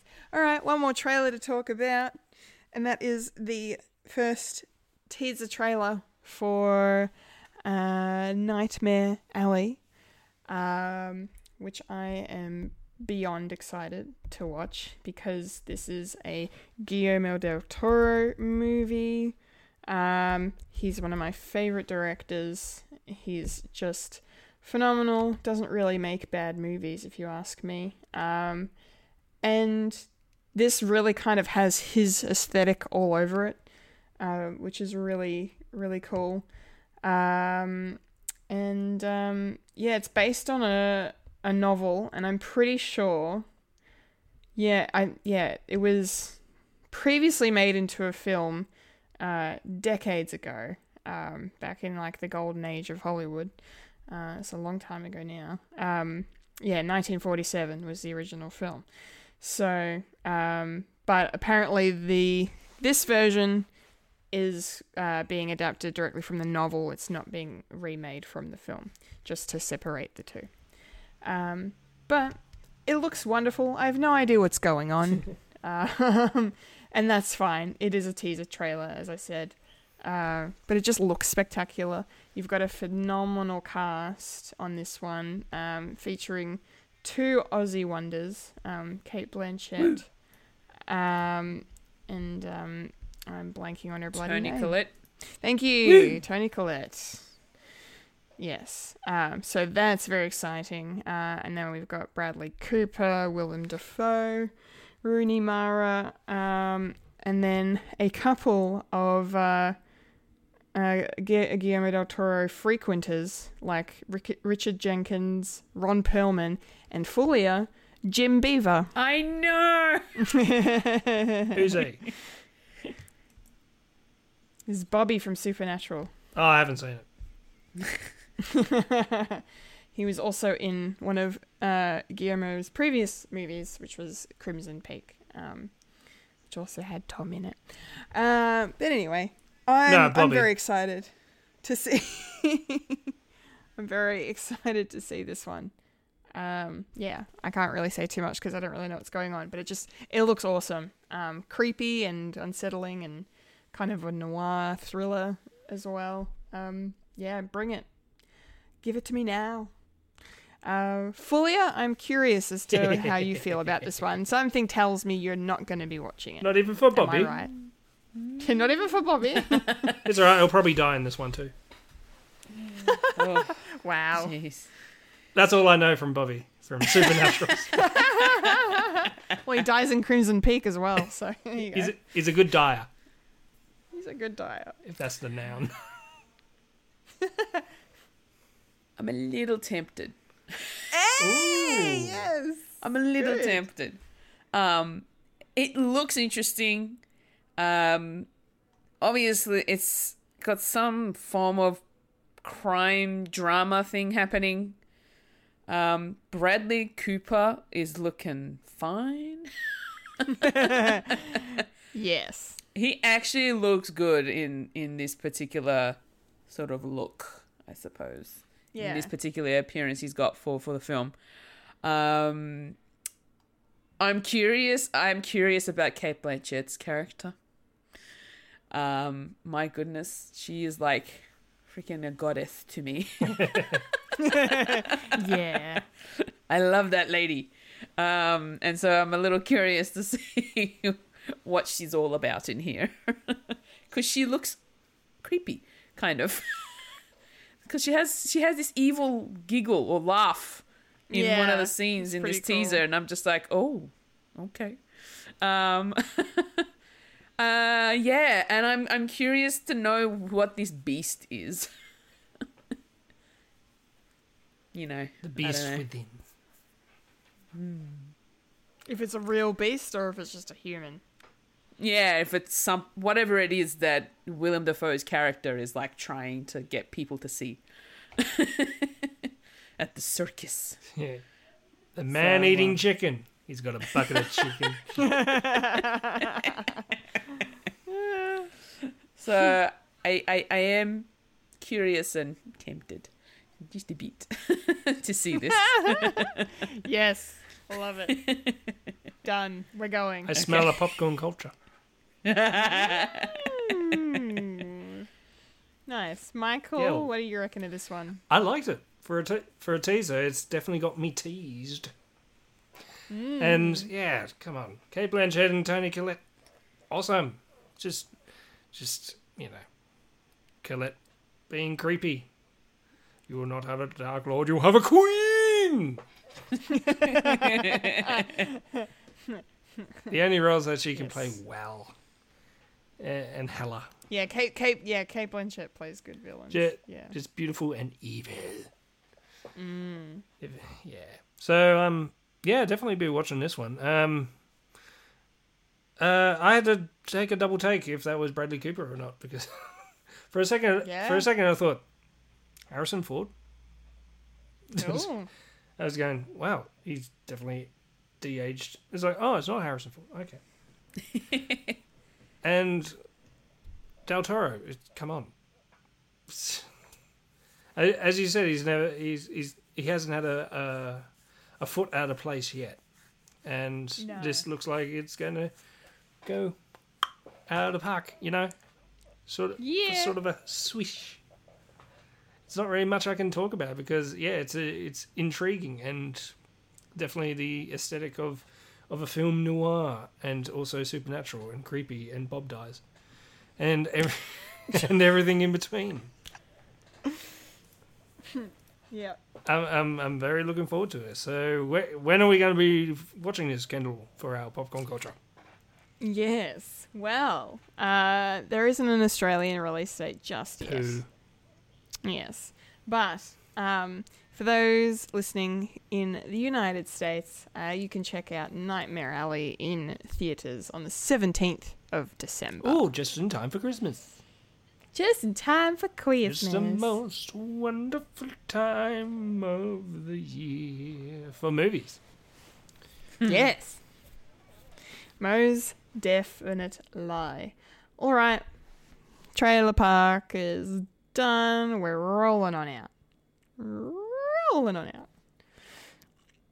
Which means, of course, that it, it is now Uh, time Okay. for the moment, Yes. the part, Yeah. Hmm? the, the segment, What are you getting at? the section, Oh. that place in the show Hmm? that we like to call. Popcorn culture. Ah. Aha! Yes! We got there. We got there. As we like to do. We gotta tease it out. We gotta make them wait. Gotta make them wait. It's popcorn culture time. la la Yeah. la. Um, My bike. Yeah, it's popcorn culture, not pee wee culture. Let's, Someone stole my bike. of course, we are here to now discuss um, the latest episode of What If that dropped on Disney Plus this week. Uh, episode 6, which was called What If Killmonger Rescued Tony Stark. Um, so I guess I'll just start by saying not my favorite episode. Not the worst one, I don't think. I don't even know what you would call the worst one at this point. Maybe it is the worst one. But not to say that it's bad or anything. I just didn't like it as much as some of the others. I mean, that they hit that Doctor Strange fucking, you know, roof and I they still haven't gotten back up to it yet. And I'm just my expectations are higher than they probably should be, um, which is annoying. But anyway, it's fine. Um, yeah, we don't have an Iron Man in this universe because he never becomes Iron Man. Um, or a because- warmonger. or a warmonger. Oh man, that was funny. just, just say, oh yeah, yeah. Obadiah Stane set up the whole thing. I'm like, oh, cool. You mean Iron Man 1 could be done in like five minutes? Literally, literally, yeah. Well, this movie was kind of like Iron Man one, bits of Iron Man two, Age of Ultron a little bit, and uh, Black Panther kind of all meshed together. It really did kind of feel like they were pulling from all these different Marvel movies, um, which is interesting because like you know one of the one of the common themes in in terms of like altering events and altering timelines is like you know some things are just supposed to happen. So it's kind of cool that they had like all of these scenes that even though one main event changed everything they still certain events still found a way to actually kind of happen. They just happened slightly differently. Um, so that's that's pretty cool. Um, yeah it was really great to see um, michael b jordan come back as as killmonger because um, you know, one of the disappointing things about having killed off in Black Panther is that we were never going to see him again. So it's nice to kind of have a different take on the character in this form, um, to see him return a bit and um, still just be a villain. um, I mean, sure, it's fine. You know, I mean, what, what did we what did we expect? Um, he was still basically playing out his kind of arc from Black Panther just in a di- slightly different way, um, different means to, to achieve his ends, um, which was interesting. But yeah, um, Fulia, what did you think of of Killmonger and his return in this episode? I knew there was something suspicious about him. Why he rocked up to save Tony Stark at the beginning. Yeah, I'm like, there's some motive behind all this. you and your Vegeta cosplay. Yeah. and he's Gundam mech warriors. you Yeah. Great. Um, it was nice to, yeah, it was definitely nice to hear the same voice that played the character in live action. So that was, it was nice to have Michael B. Jordan back. Um, and but it was interesting to hear someone else play Tony Stark that still kind of sounds like him. That still kind of sounds very RDJ in a way. Um, yeah, and I did Mick Wingert yeah, him again. and I did, and Yeah. Hmm. I did like that. Um, that they tried to keep it that way. Um, yeah, Killmonger, man, the fact that he becomes this very heavily decorated soldier becomes Tony Stark's right hand man once they, you know, pretty much got what's his name Obadiah Stane out of the book, out of the, out of the scene. Um, yeah, that was uh, it was interesting. Like he he right up until the point where he was about to sabotage everything. You, I, I had no clue what the what the thing was going to be. What was he? What his motive was behind it? Behind wanting to get close to Tony Stark and his weaponry and all that sort of stuff and his technology and uh, it was really interesting to see. Yeah, I did find it a bit of a leap though that he would that Tony would be like, "Oh yeah, I'm gonna I'm gonna give you Obadiah's job." Yeah, I thought that was a bit too much of a leap, maybe. Um, you know, I, I mean, I get the head of security thing, um, totally makes sense. Poor Happy. Well, he Um, did save but, his um, life. Yeah, like that makes sense. Yeah. But but get, making him, you know, the you know second in command of Stark Industries, basically, Yeah. just felt a bit of a stretch.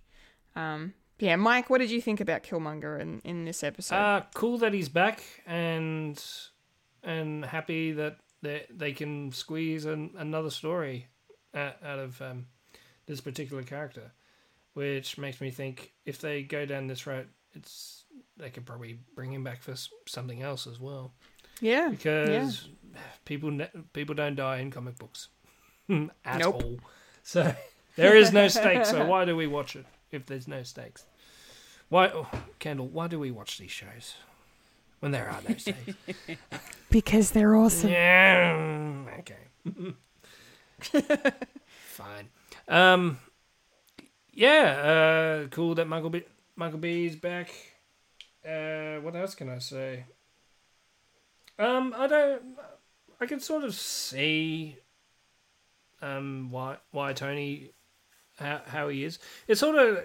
It sort of got me um thinking way back when uh, in the first uh, episode, and I was going down the spew of like what well what would happen with Iron Man as well. I mean, you could you can almost see like um, uh, these two storylines with the Captain Carter episode where um, things can collide with this, and it also begs the question: is like? Sure, either these are all standalone episodes or something is going to mesh them all together because you, you see the watcher like coming closer and closer in every episode Yeah, I noticed that this week Yeah. too. Mm. and yeah from the pre- previous uh, with the um uh, doctor strange he pretty much has a dialogue with the main characters so um i can and i can see why that this one was dare I say it, a little bit of a letdown. It's sort of going back to what it was uh, of just being a standalone, and yeah, Mm. Yeah, no, that's fair.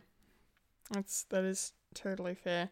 Um, what else? I mean, look, we had a lot of really good characters come back in this episode, um, and a lot of a lot of the actors reprised their roles, which was awesome. Um, Don Cheadle got to be Rhodey, um, in you know the timeline of Iron Man one, so. They're similar to what they did with um, Mark Ruffalo a couple of weeks ago. Instead of looking like Edward Norton and being Edward Norton, he was actually him.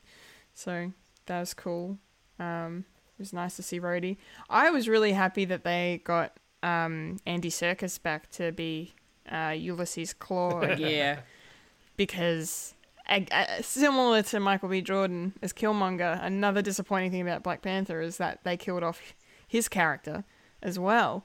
Um, and he was so entertaining. like he's so so good. Like he he was fantastic in Age of Ultron. Like I still love that scene where he's um you know, when um bloody uh Pietro and Wanda, you know, come after him and he's just not threatened by them at all and he just starts talking about fish and, and stuff and like it's just it's just this delivery on the dialogue is just spectacular.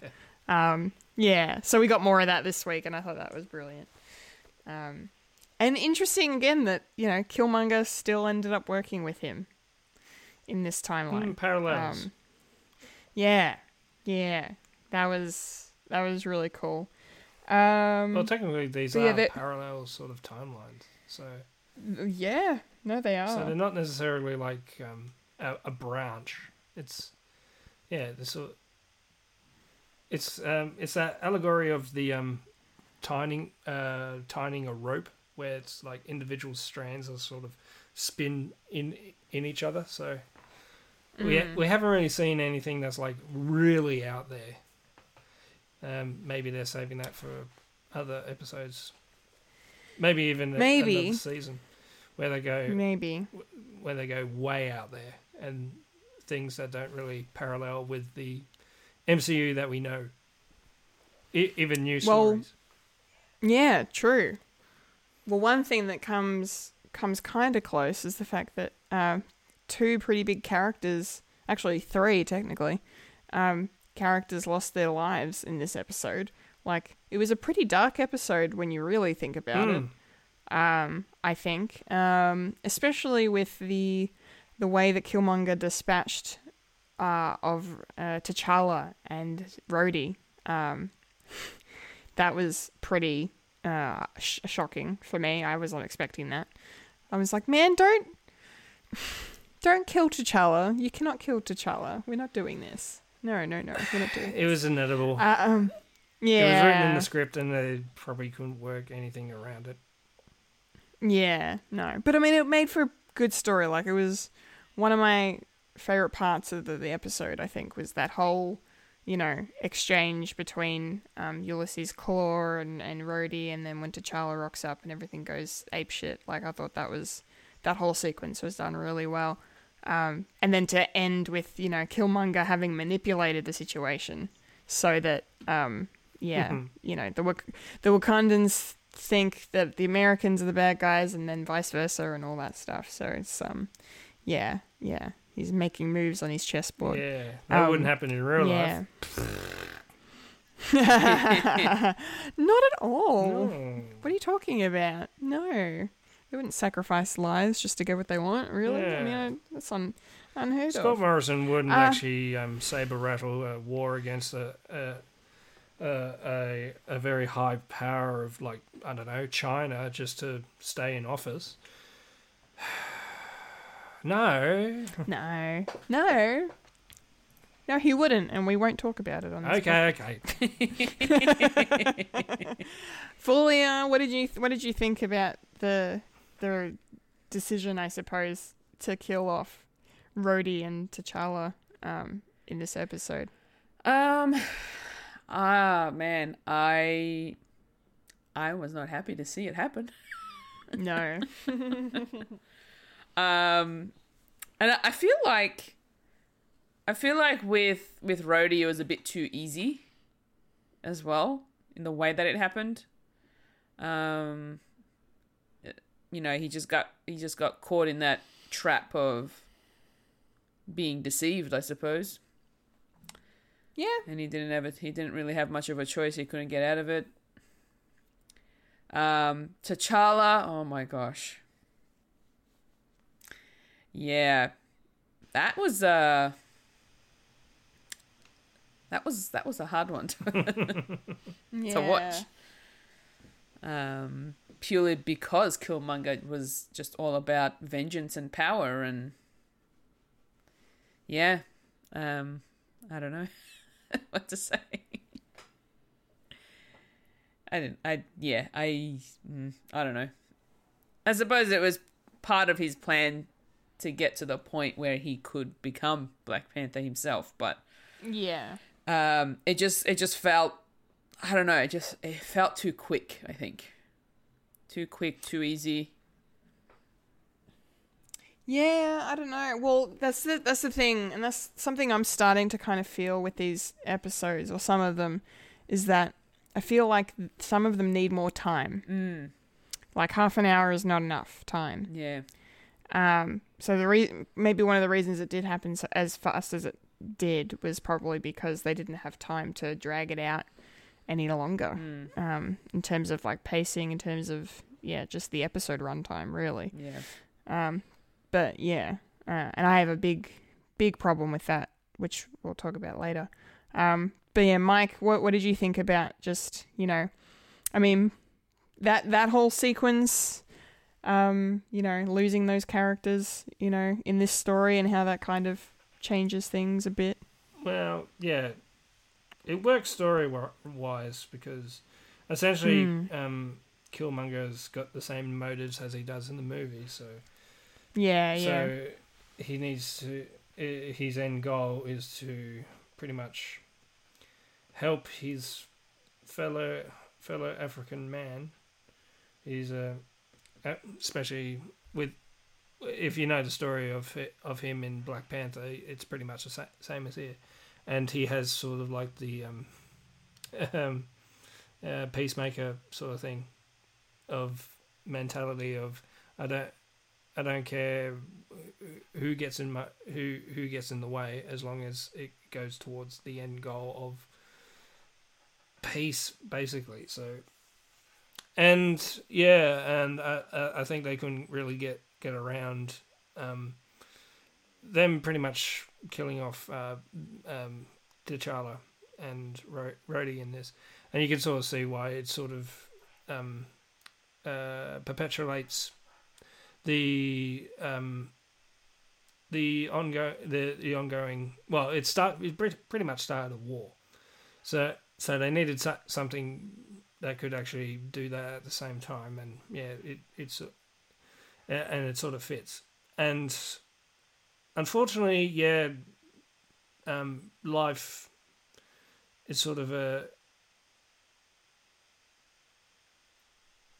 I don't know how, how to say this, but but considering yeah, um, Chadwick Boseman has recently passed, and this was his last stuff.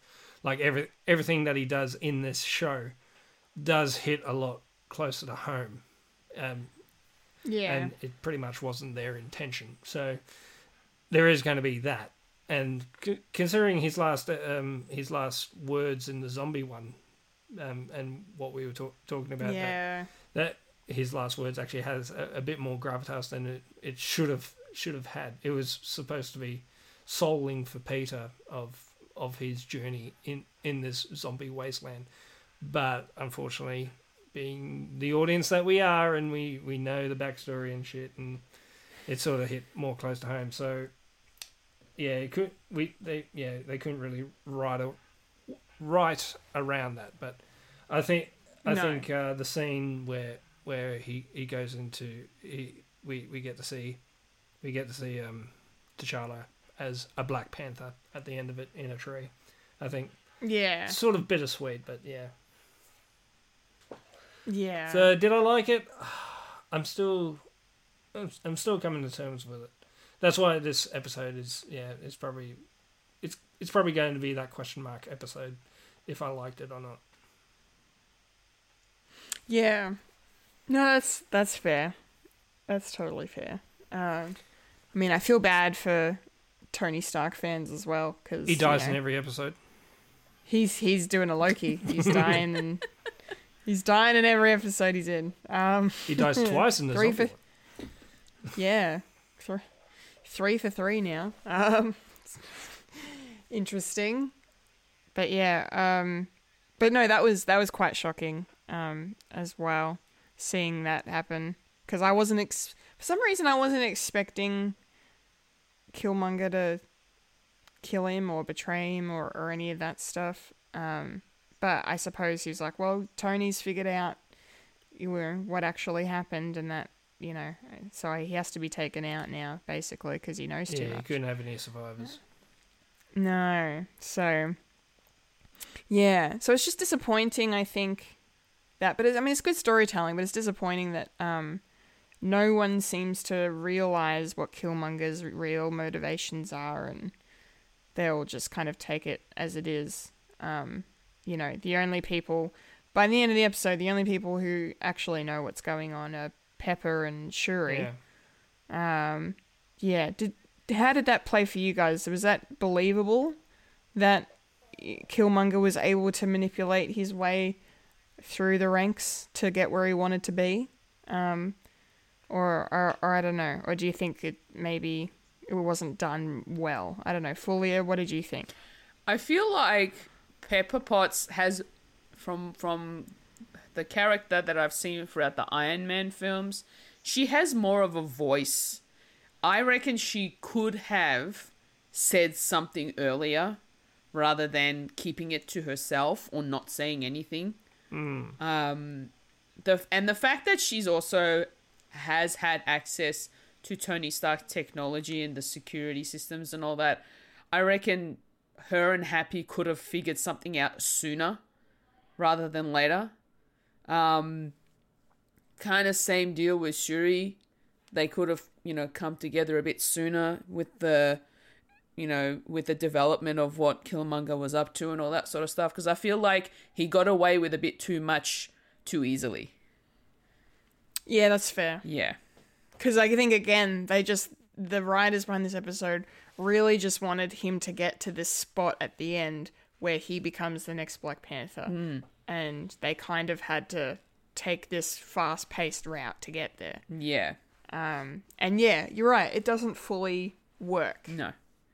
Um, and I kind of touched on this a little bit in my ramble video, but it just I feel like this episode kind of reduced Killmonger down to more of a one-note villain. Like there wasn't much to him, I think. And I don't know if that's because we didn't have much time to really go into him or because we're expected to come in with prior knowledge about who what we know about him from the MCU, which I think is probably a, a thing because people who are watching this show will have seen all the movies really, um, or most of the movies. So, but it's still kind of he still kind of fell like a I don't know a less impactful villain in this episode than he did in the Black Panther film. But that's and I I feel like Fulia, you might agree with that. Yeah.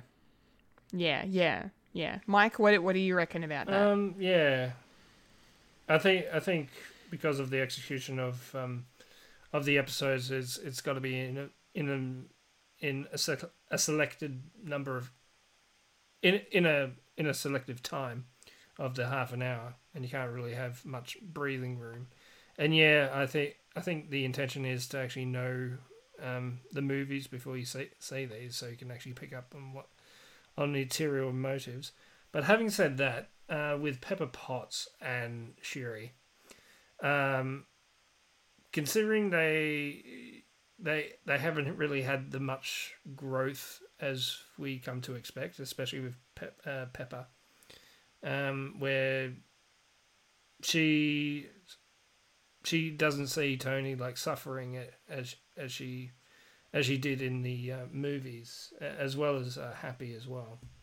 So their sort of relationship is very different, and and yeah, it sort sort of felt weird at the end that she sort of turned into the Pepper that we sort of know is sort sort of um, the prior knowledge of what's happening, and in a weird way,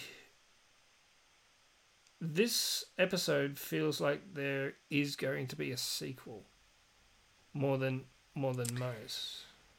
yeah. Uh, not to jump too too much forward.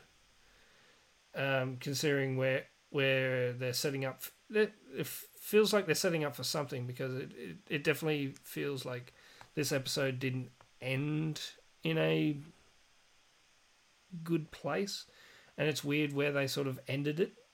I mean, they could have ended it like either before or more after, but they probably didn't have time to to do that. So, so yeah, it's we the frust yeah. The frustrating thing is that we we don't know what these what this TV show is yet Yeah. and how it's Like how it's going to be set up. They said that this is canon. yeah. That's all we know. Mm-hmm. And it's frustrating. We should stop watching. Turn it off. No more. Turn it I don't care. There's two more No. episodes. and they could explain it tomorrow. No, you don't think No, that way. but having said that, I did have a did have a think that possibly this episode was meant to be earlier in the run, and I think they sort of back they sort of put it more in the in the back because of um the death of T'Challa because it maybe Yeah, too much that would make too sense. much of a a raw nerve. Well, it would be, it would be, yeah, it would be pretty shocking if, like, you know, the first time we see Chadwick play Black Panther after he's died, the last time he plays him, and in the first episode he's in, he dies. Hmm. So that, yeah, that's a valid point if that's true. definitely has that feel. Hmm. Yeah, especially because like, oh, I can't even really say that. Because I was gonna say, oh, maybe because the episode started to tend toward this more fantastical sci-fi trajectory, whereas the earlier ones were more, but then again, like episode two was in outer space, and you know, episode three was Earthbound, and then they were on Earth again, but it was Doctor Strange, so it was weird. So yeah, no, so it's yeah, I don't know, I don't know what else it could be, Yeah. but um, well, I just I just kind of want to talk about the ending then, if we're you know, just because you brought it up, Mm. and I'm fr- and it frustrated me a lot because I felt the same way, like what you said, Mike, about how it should have finished earlier or it should have finished later than what it did. Um, really pissed me off, and which I think is why it kind of is one of my least favorite episodes, if not my least favorite actually, just because I, you know, yeah, I don't know. Yeah, just disappointing because it was just so abrupt, you know? Like, because we got to that moment of like, okay, he's Black Panther now. And I thought the episode was just going to end there. But then they had the scene of like Shuri and Pepper teaming up and both coming to the conclusion that they know what he's about and they need to stop him and all this. And then, and then we just fucking cut to the Watcher just starts narrating and, and I'm like, what? really? This is what we're doing?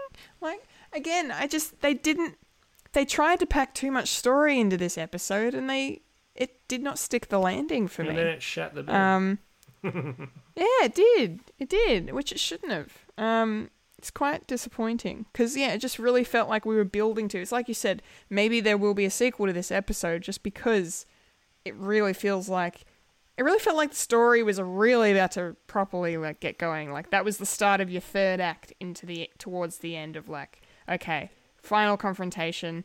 Killmonger's going to be defeated, brought down by who, who knows yeah.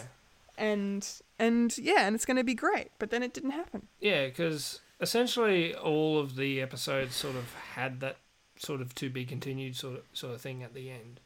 Like um, Captain Carter is in the in the modern times. Um, uh, Ego is now on Earth, and he picked up picked up um, Peter, um, and so on. Probably the only one is probably Doctor Strange still in that crystal, but who knows? He's still around. And and this one, it's sort of like yeah, it ended like a to be continued, but it, it wasn't as satisfying. No. Spe- yeah, it yeah same didn't sit well with me. Yeah, yeah. Fulia, what did you what did you th- think and feel about this ending? Do you agree with us, or or are you a bit nicer about this? yeah, look, I was hoping that there'd be something else to it than just ending at, hey, let's work together to find out what Killmonger's up to, you know? Um, like I said before, this this should have sort of come together a lot sooner rather than yeah, later. yeah. And I feel like it's, um, yeah, it, it just all of a sudden ends there, and you're like, and? Where's the rest of it? I mean, the uh, other endings were like fun. It's like, oh, what could happen? Yeah. Where this one is Yeah. like, yeah, keep on going. It's it's not Yeah. satisfying. No, I'm I'm not I'm not happy with the way it ended. I'm just like I need the rest of it. Give me the rest. Are you setting up a, a what if Ironheart thing with Siri? Or something? Yeah. I don't know. yeah, yeah. And then we're gonna have Iron Iron Man, quote unquote. Round two for Yeah, maybe. Iron Man and and um, Killmonger. Mm. Round two, bitches. Yeah. Yeah, maybe. That's a that's a possibility. Um cuz even I even felt like the the stuff in Wakanda didn't fully work either. Like I really enjoyed seeing Queen Ramonda as like the general of the the Dora Milaje and and the you know the forces like that was pretty badass. ass, yeah. Um, yeah, that was super cool. Um, but but yeah, it just felt unnecessary because like, you know, Killmonger had proven his point.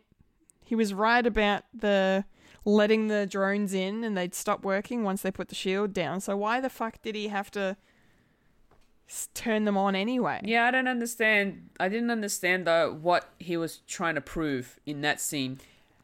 he didn't need to prove anything. I think it was probably just his ego, to be honest, just being like, okay, well, we'll beat them.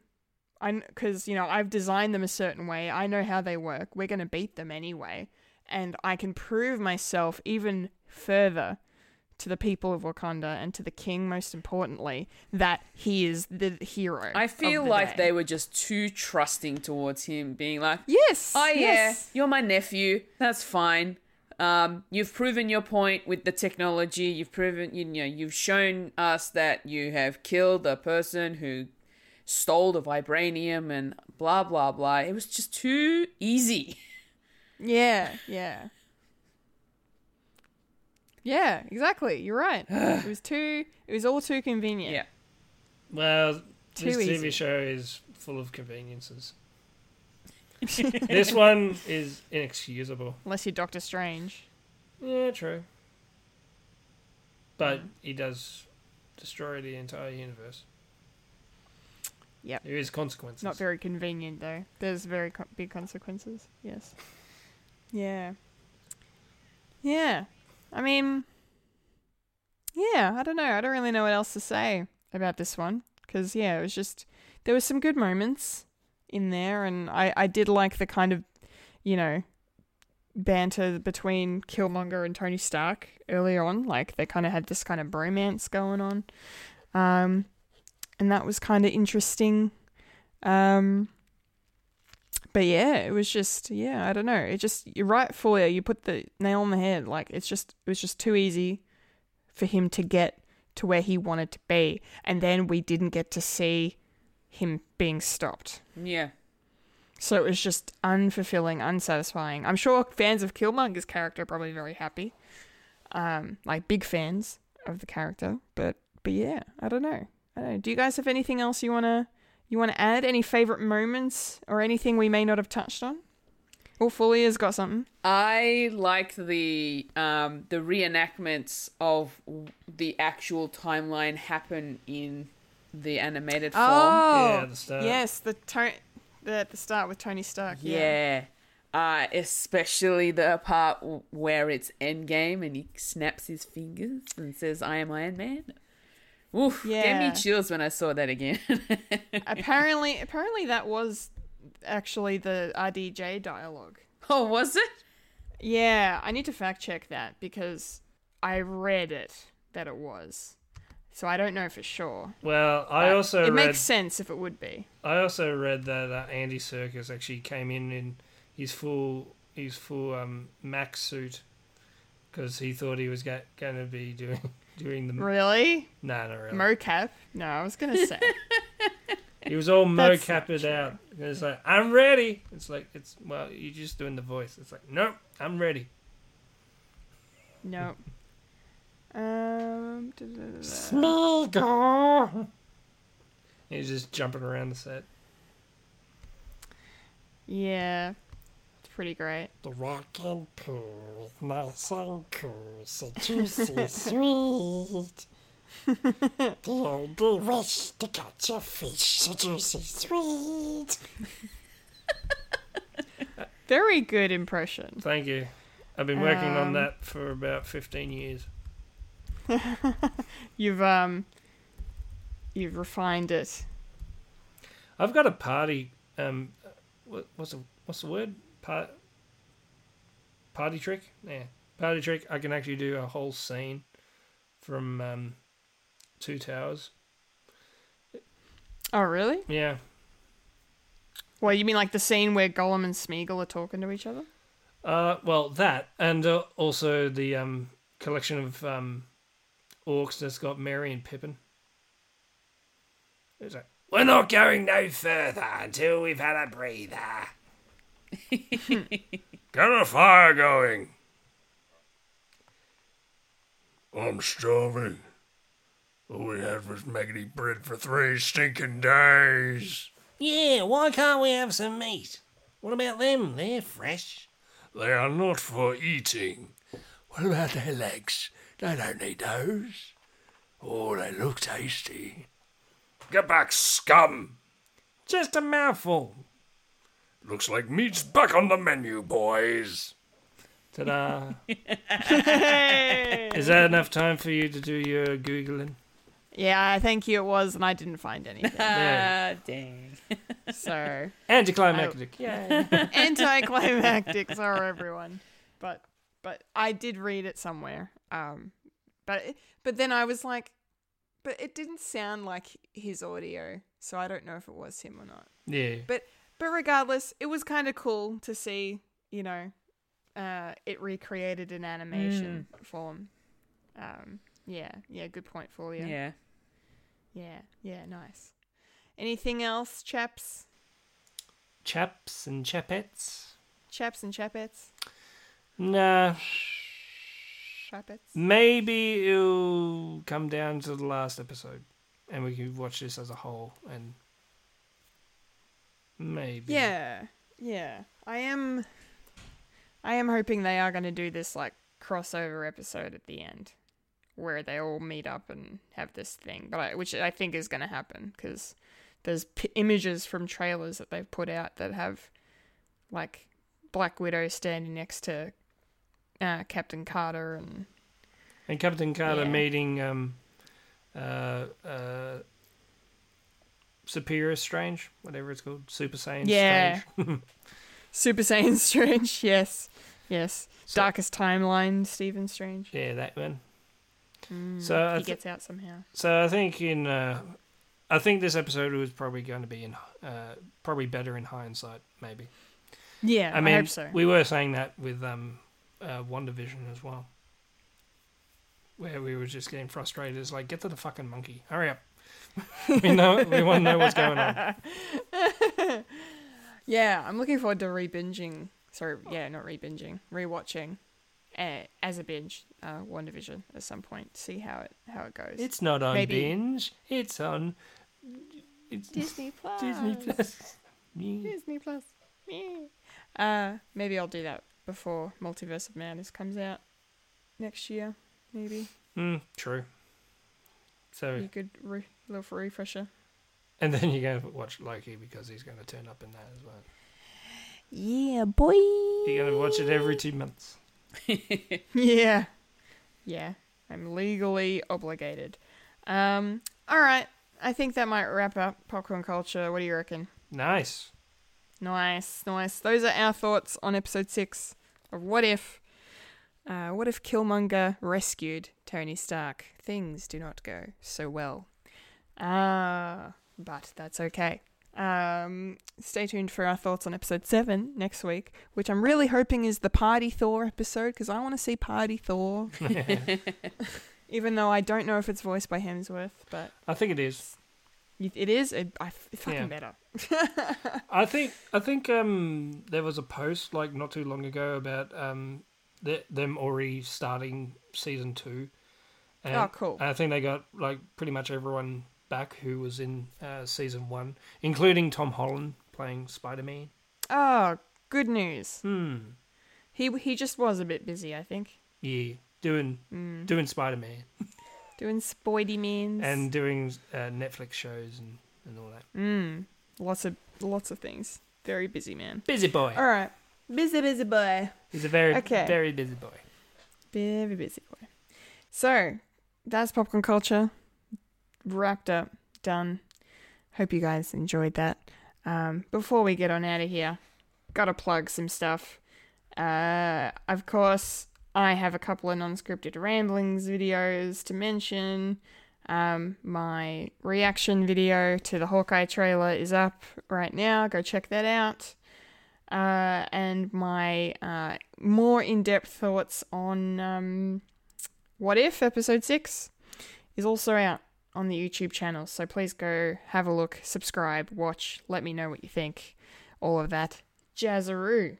Um, and Wayne and I got together again this week, just gone, and discussed another Aussie film as part of our lockdown series um, of specials for, uh, for Fred Watch. And we discussed um, The Sum of Us, which stars Jack Thompson and, and uh, Russell Crowe. Um, and it's, yeah, it was a very, very good movie. Uh, we both really, really liked it and both had a lot to say. Um, about the film as well. It was a really good discussion. So that's out now on all the uh, podcasting platforms you can find us on. Um, so please go check it out. I've listened to it and it's all good. Oh, thanks. Yeah. Three thumbs up. Oh, thanks, man. Love that extra thumb. yes. yes. Always got to yes. have the extra thumb. the extra thumb. Otherwise, it doesn't count. Okay. All right. Well, with that done, I think that might be a wrap Yep. on the show. And And that That was a, was a podcast, podcast called Fred. Hmm. Remember to follow us on Facebook, Instagram, and Twitter for the latest Fred content. If you like to listen to Fred the Alien, you can li- find us on SoundCloud, Spotify, and Apple Podcasts. If you like to watch Fred the Alien, you can head over to youtube.com forward slash Fred the Alien Productions. Yes, I'm a Kendall Richardson. I'm a Fulia Kantarmaja. I've been a Kendall I've Richardson. been a Fulia Kantarmaja. And I've been late. A wizard is never late, Freddy Baggins. Nor is he early. He arrives precisely when he means to. What's that? Amazing. and And you, just, just experienced experienced a podcast, podcast called called Fred.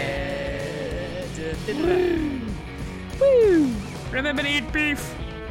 remember, Freddy lives, Loki dies, and Gollum is precious.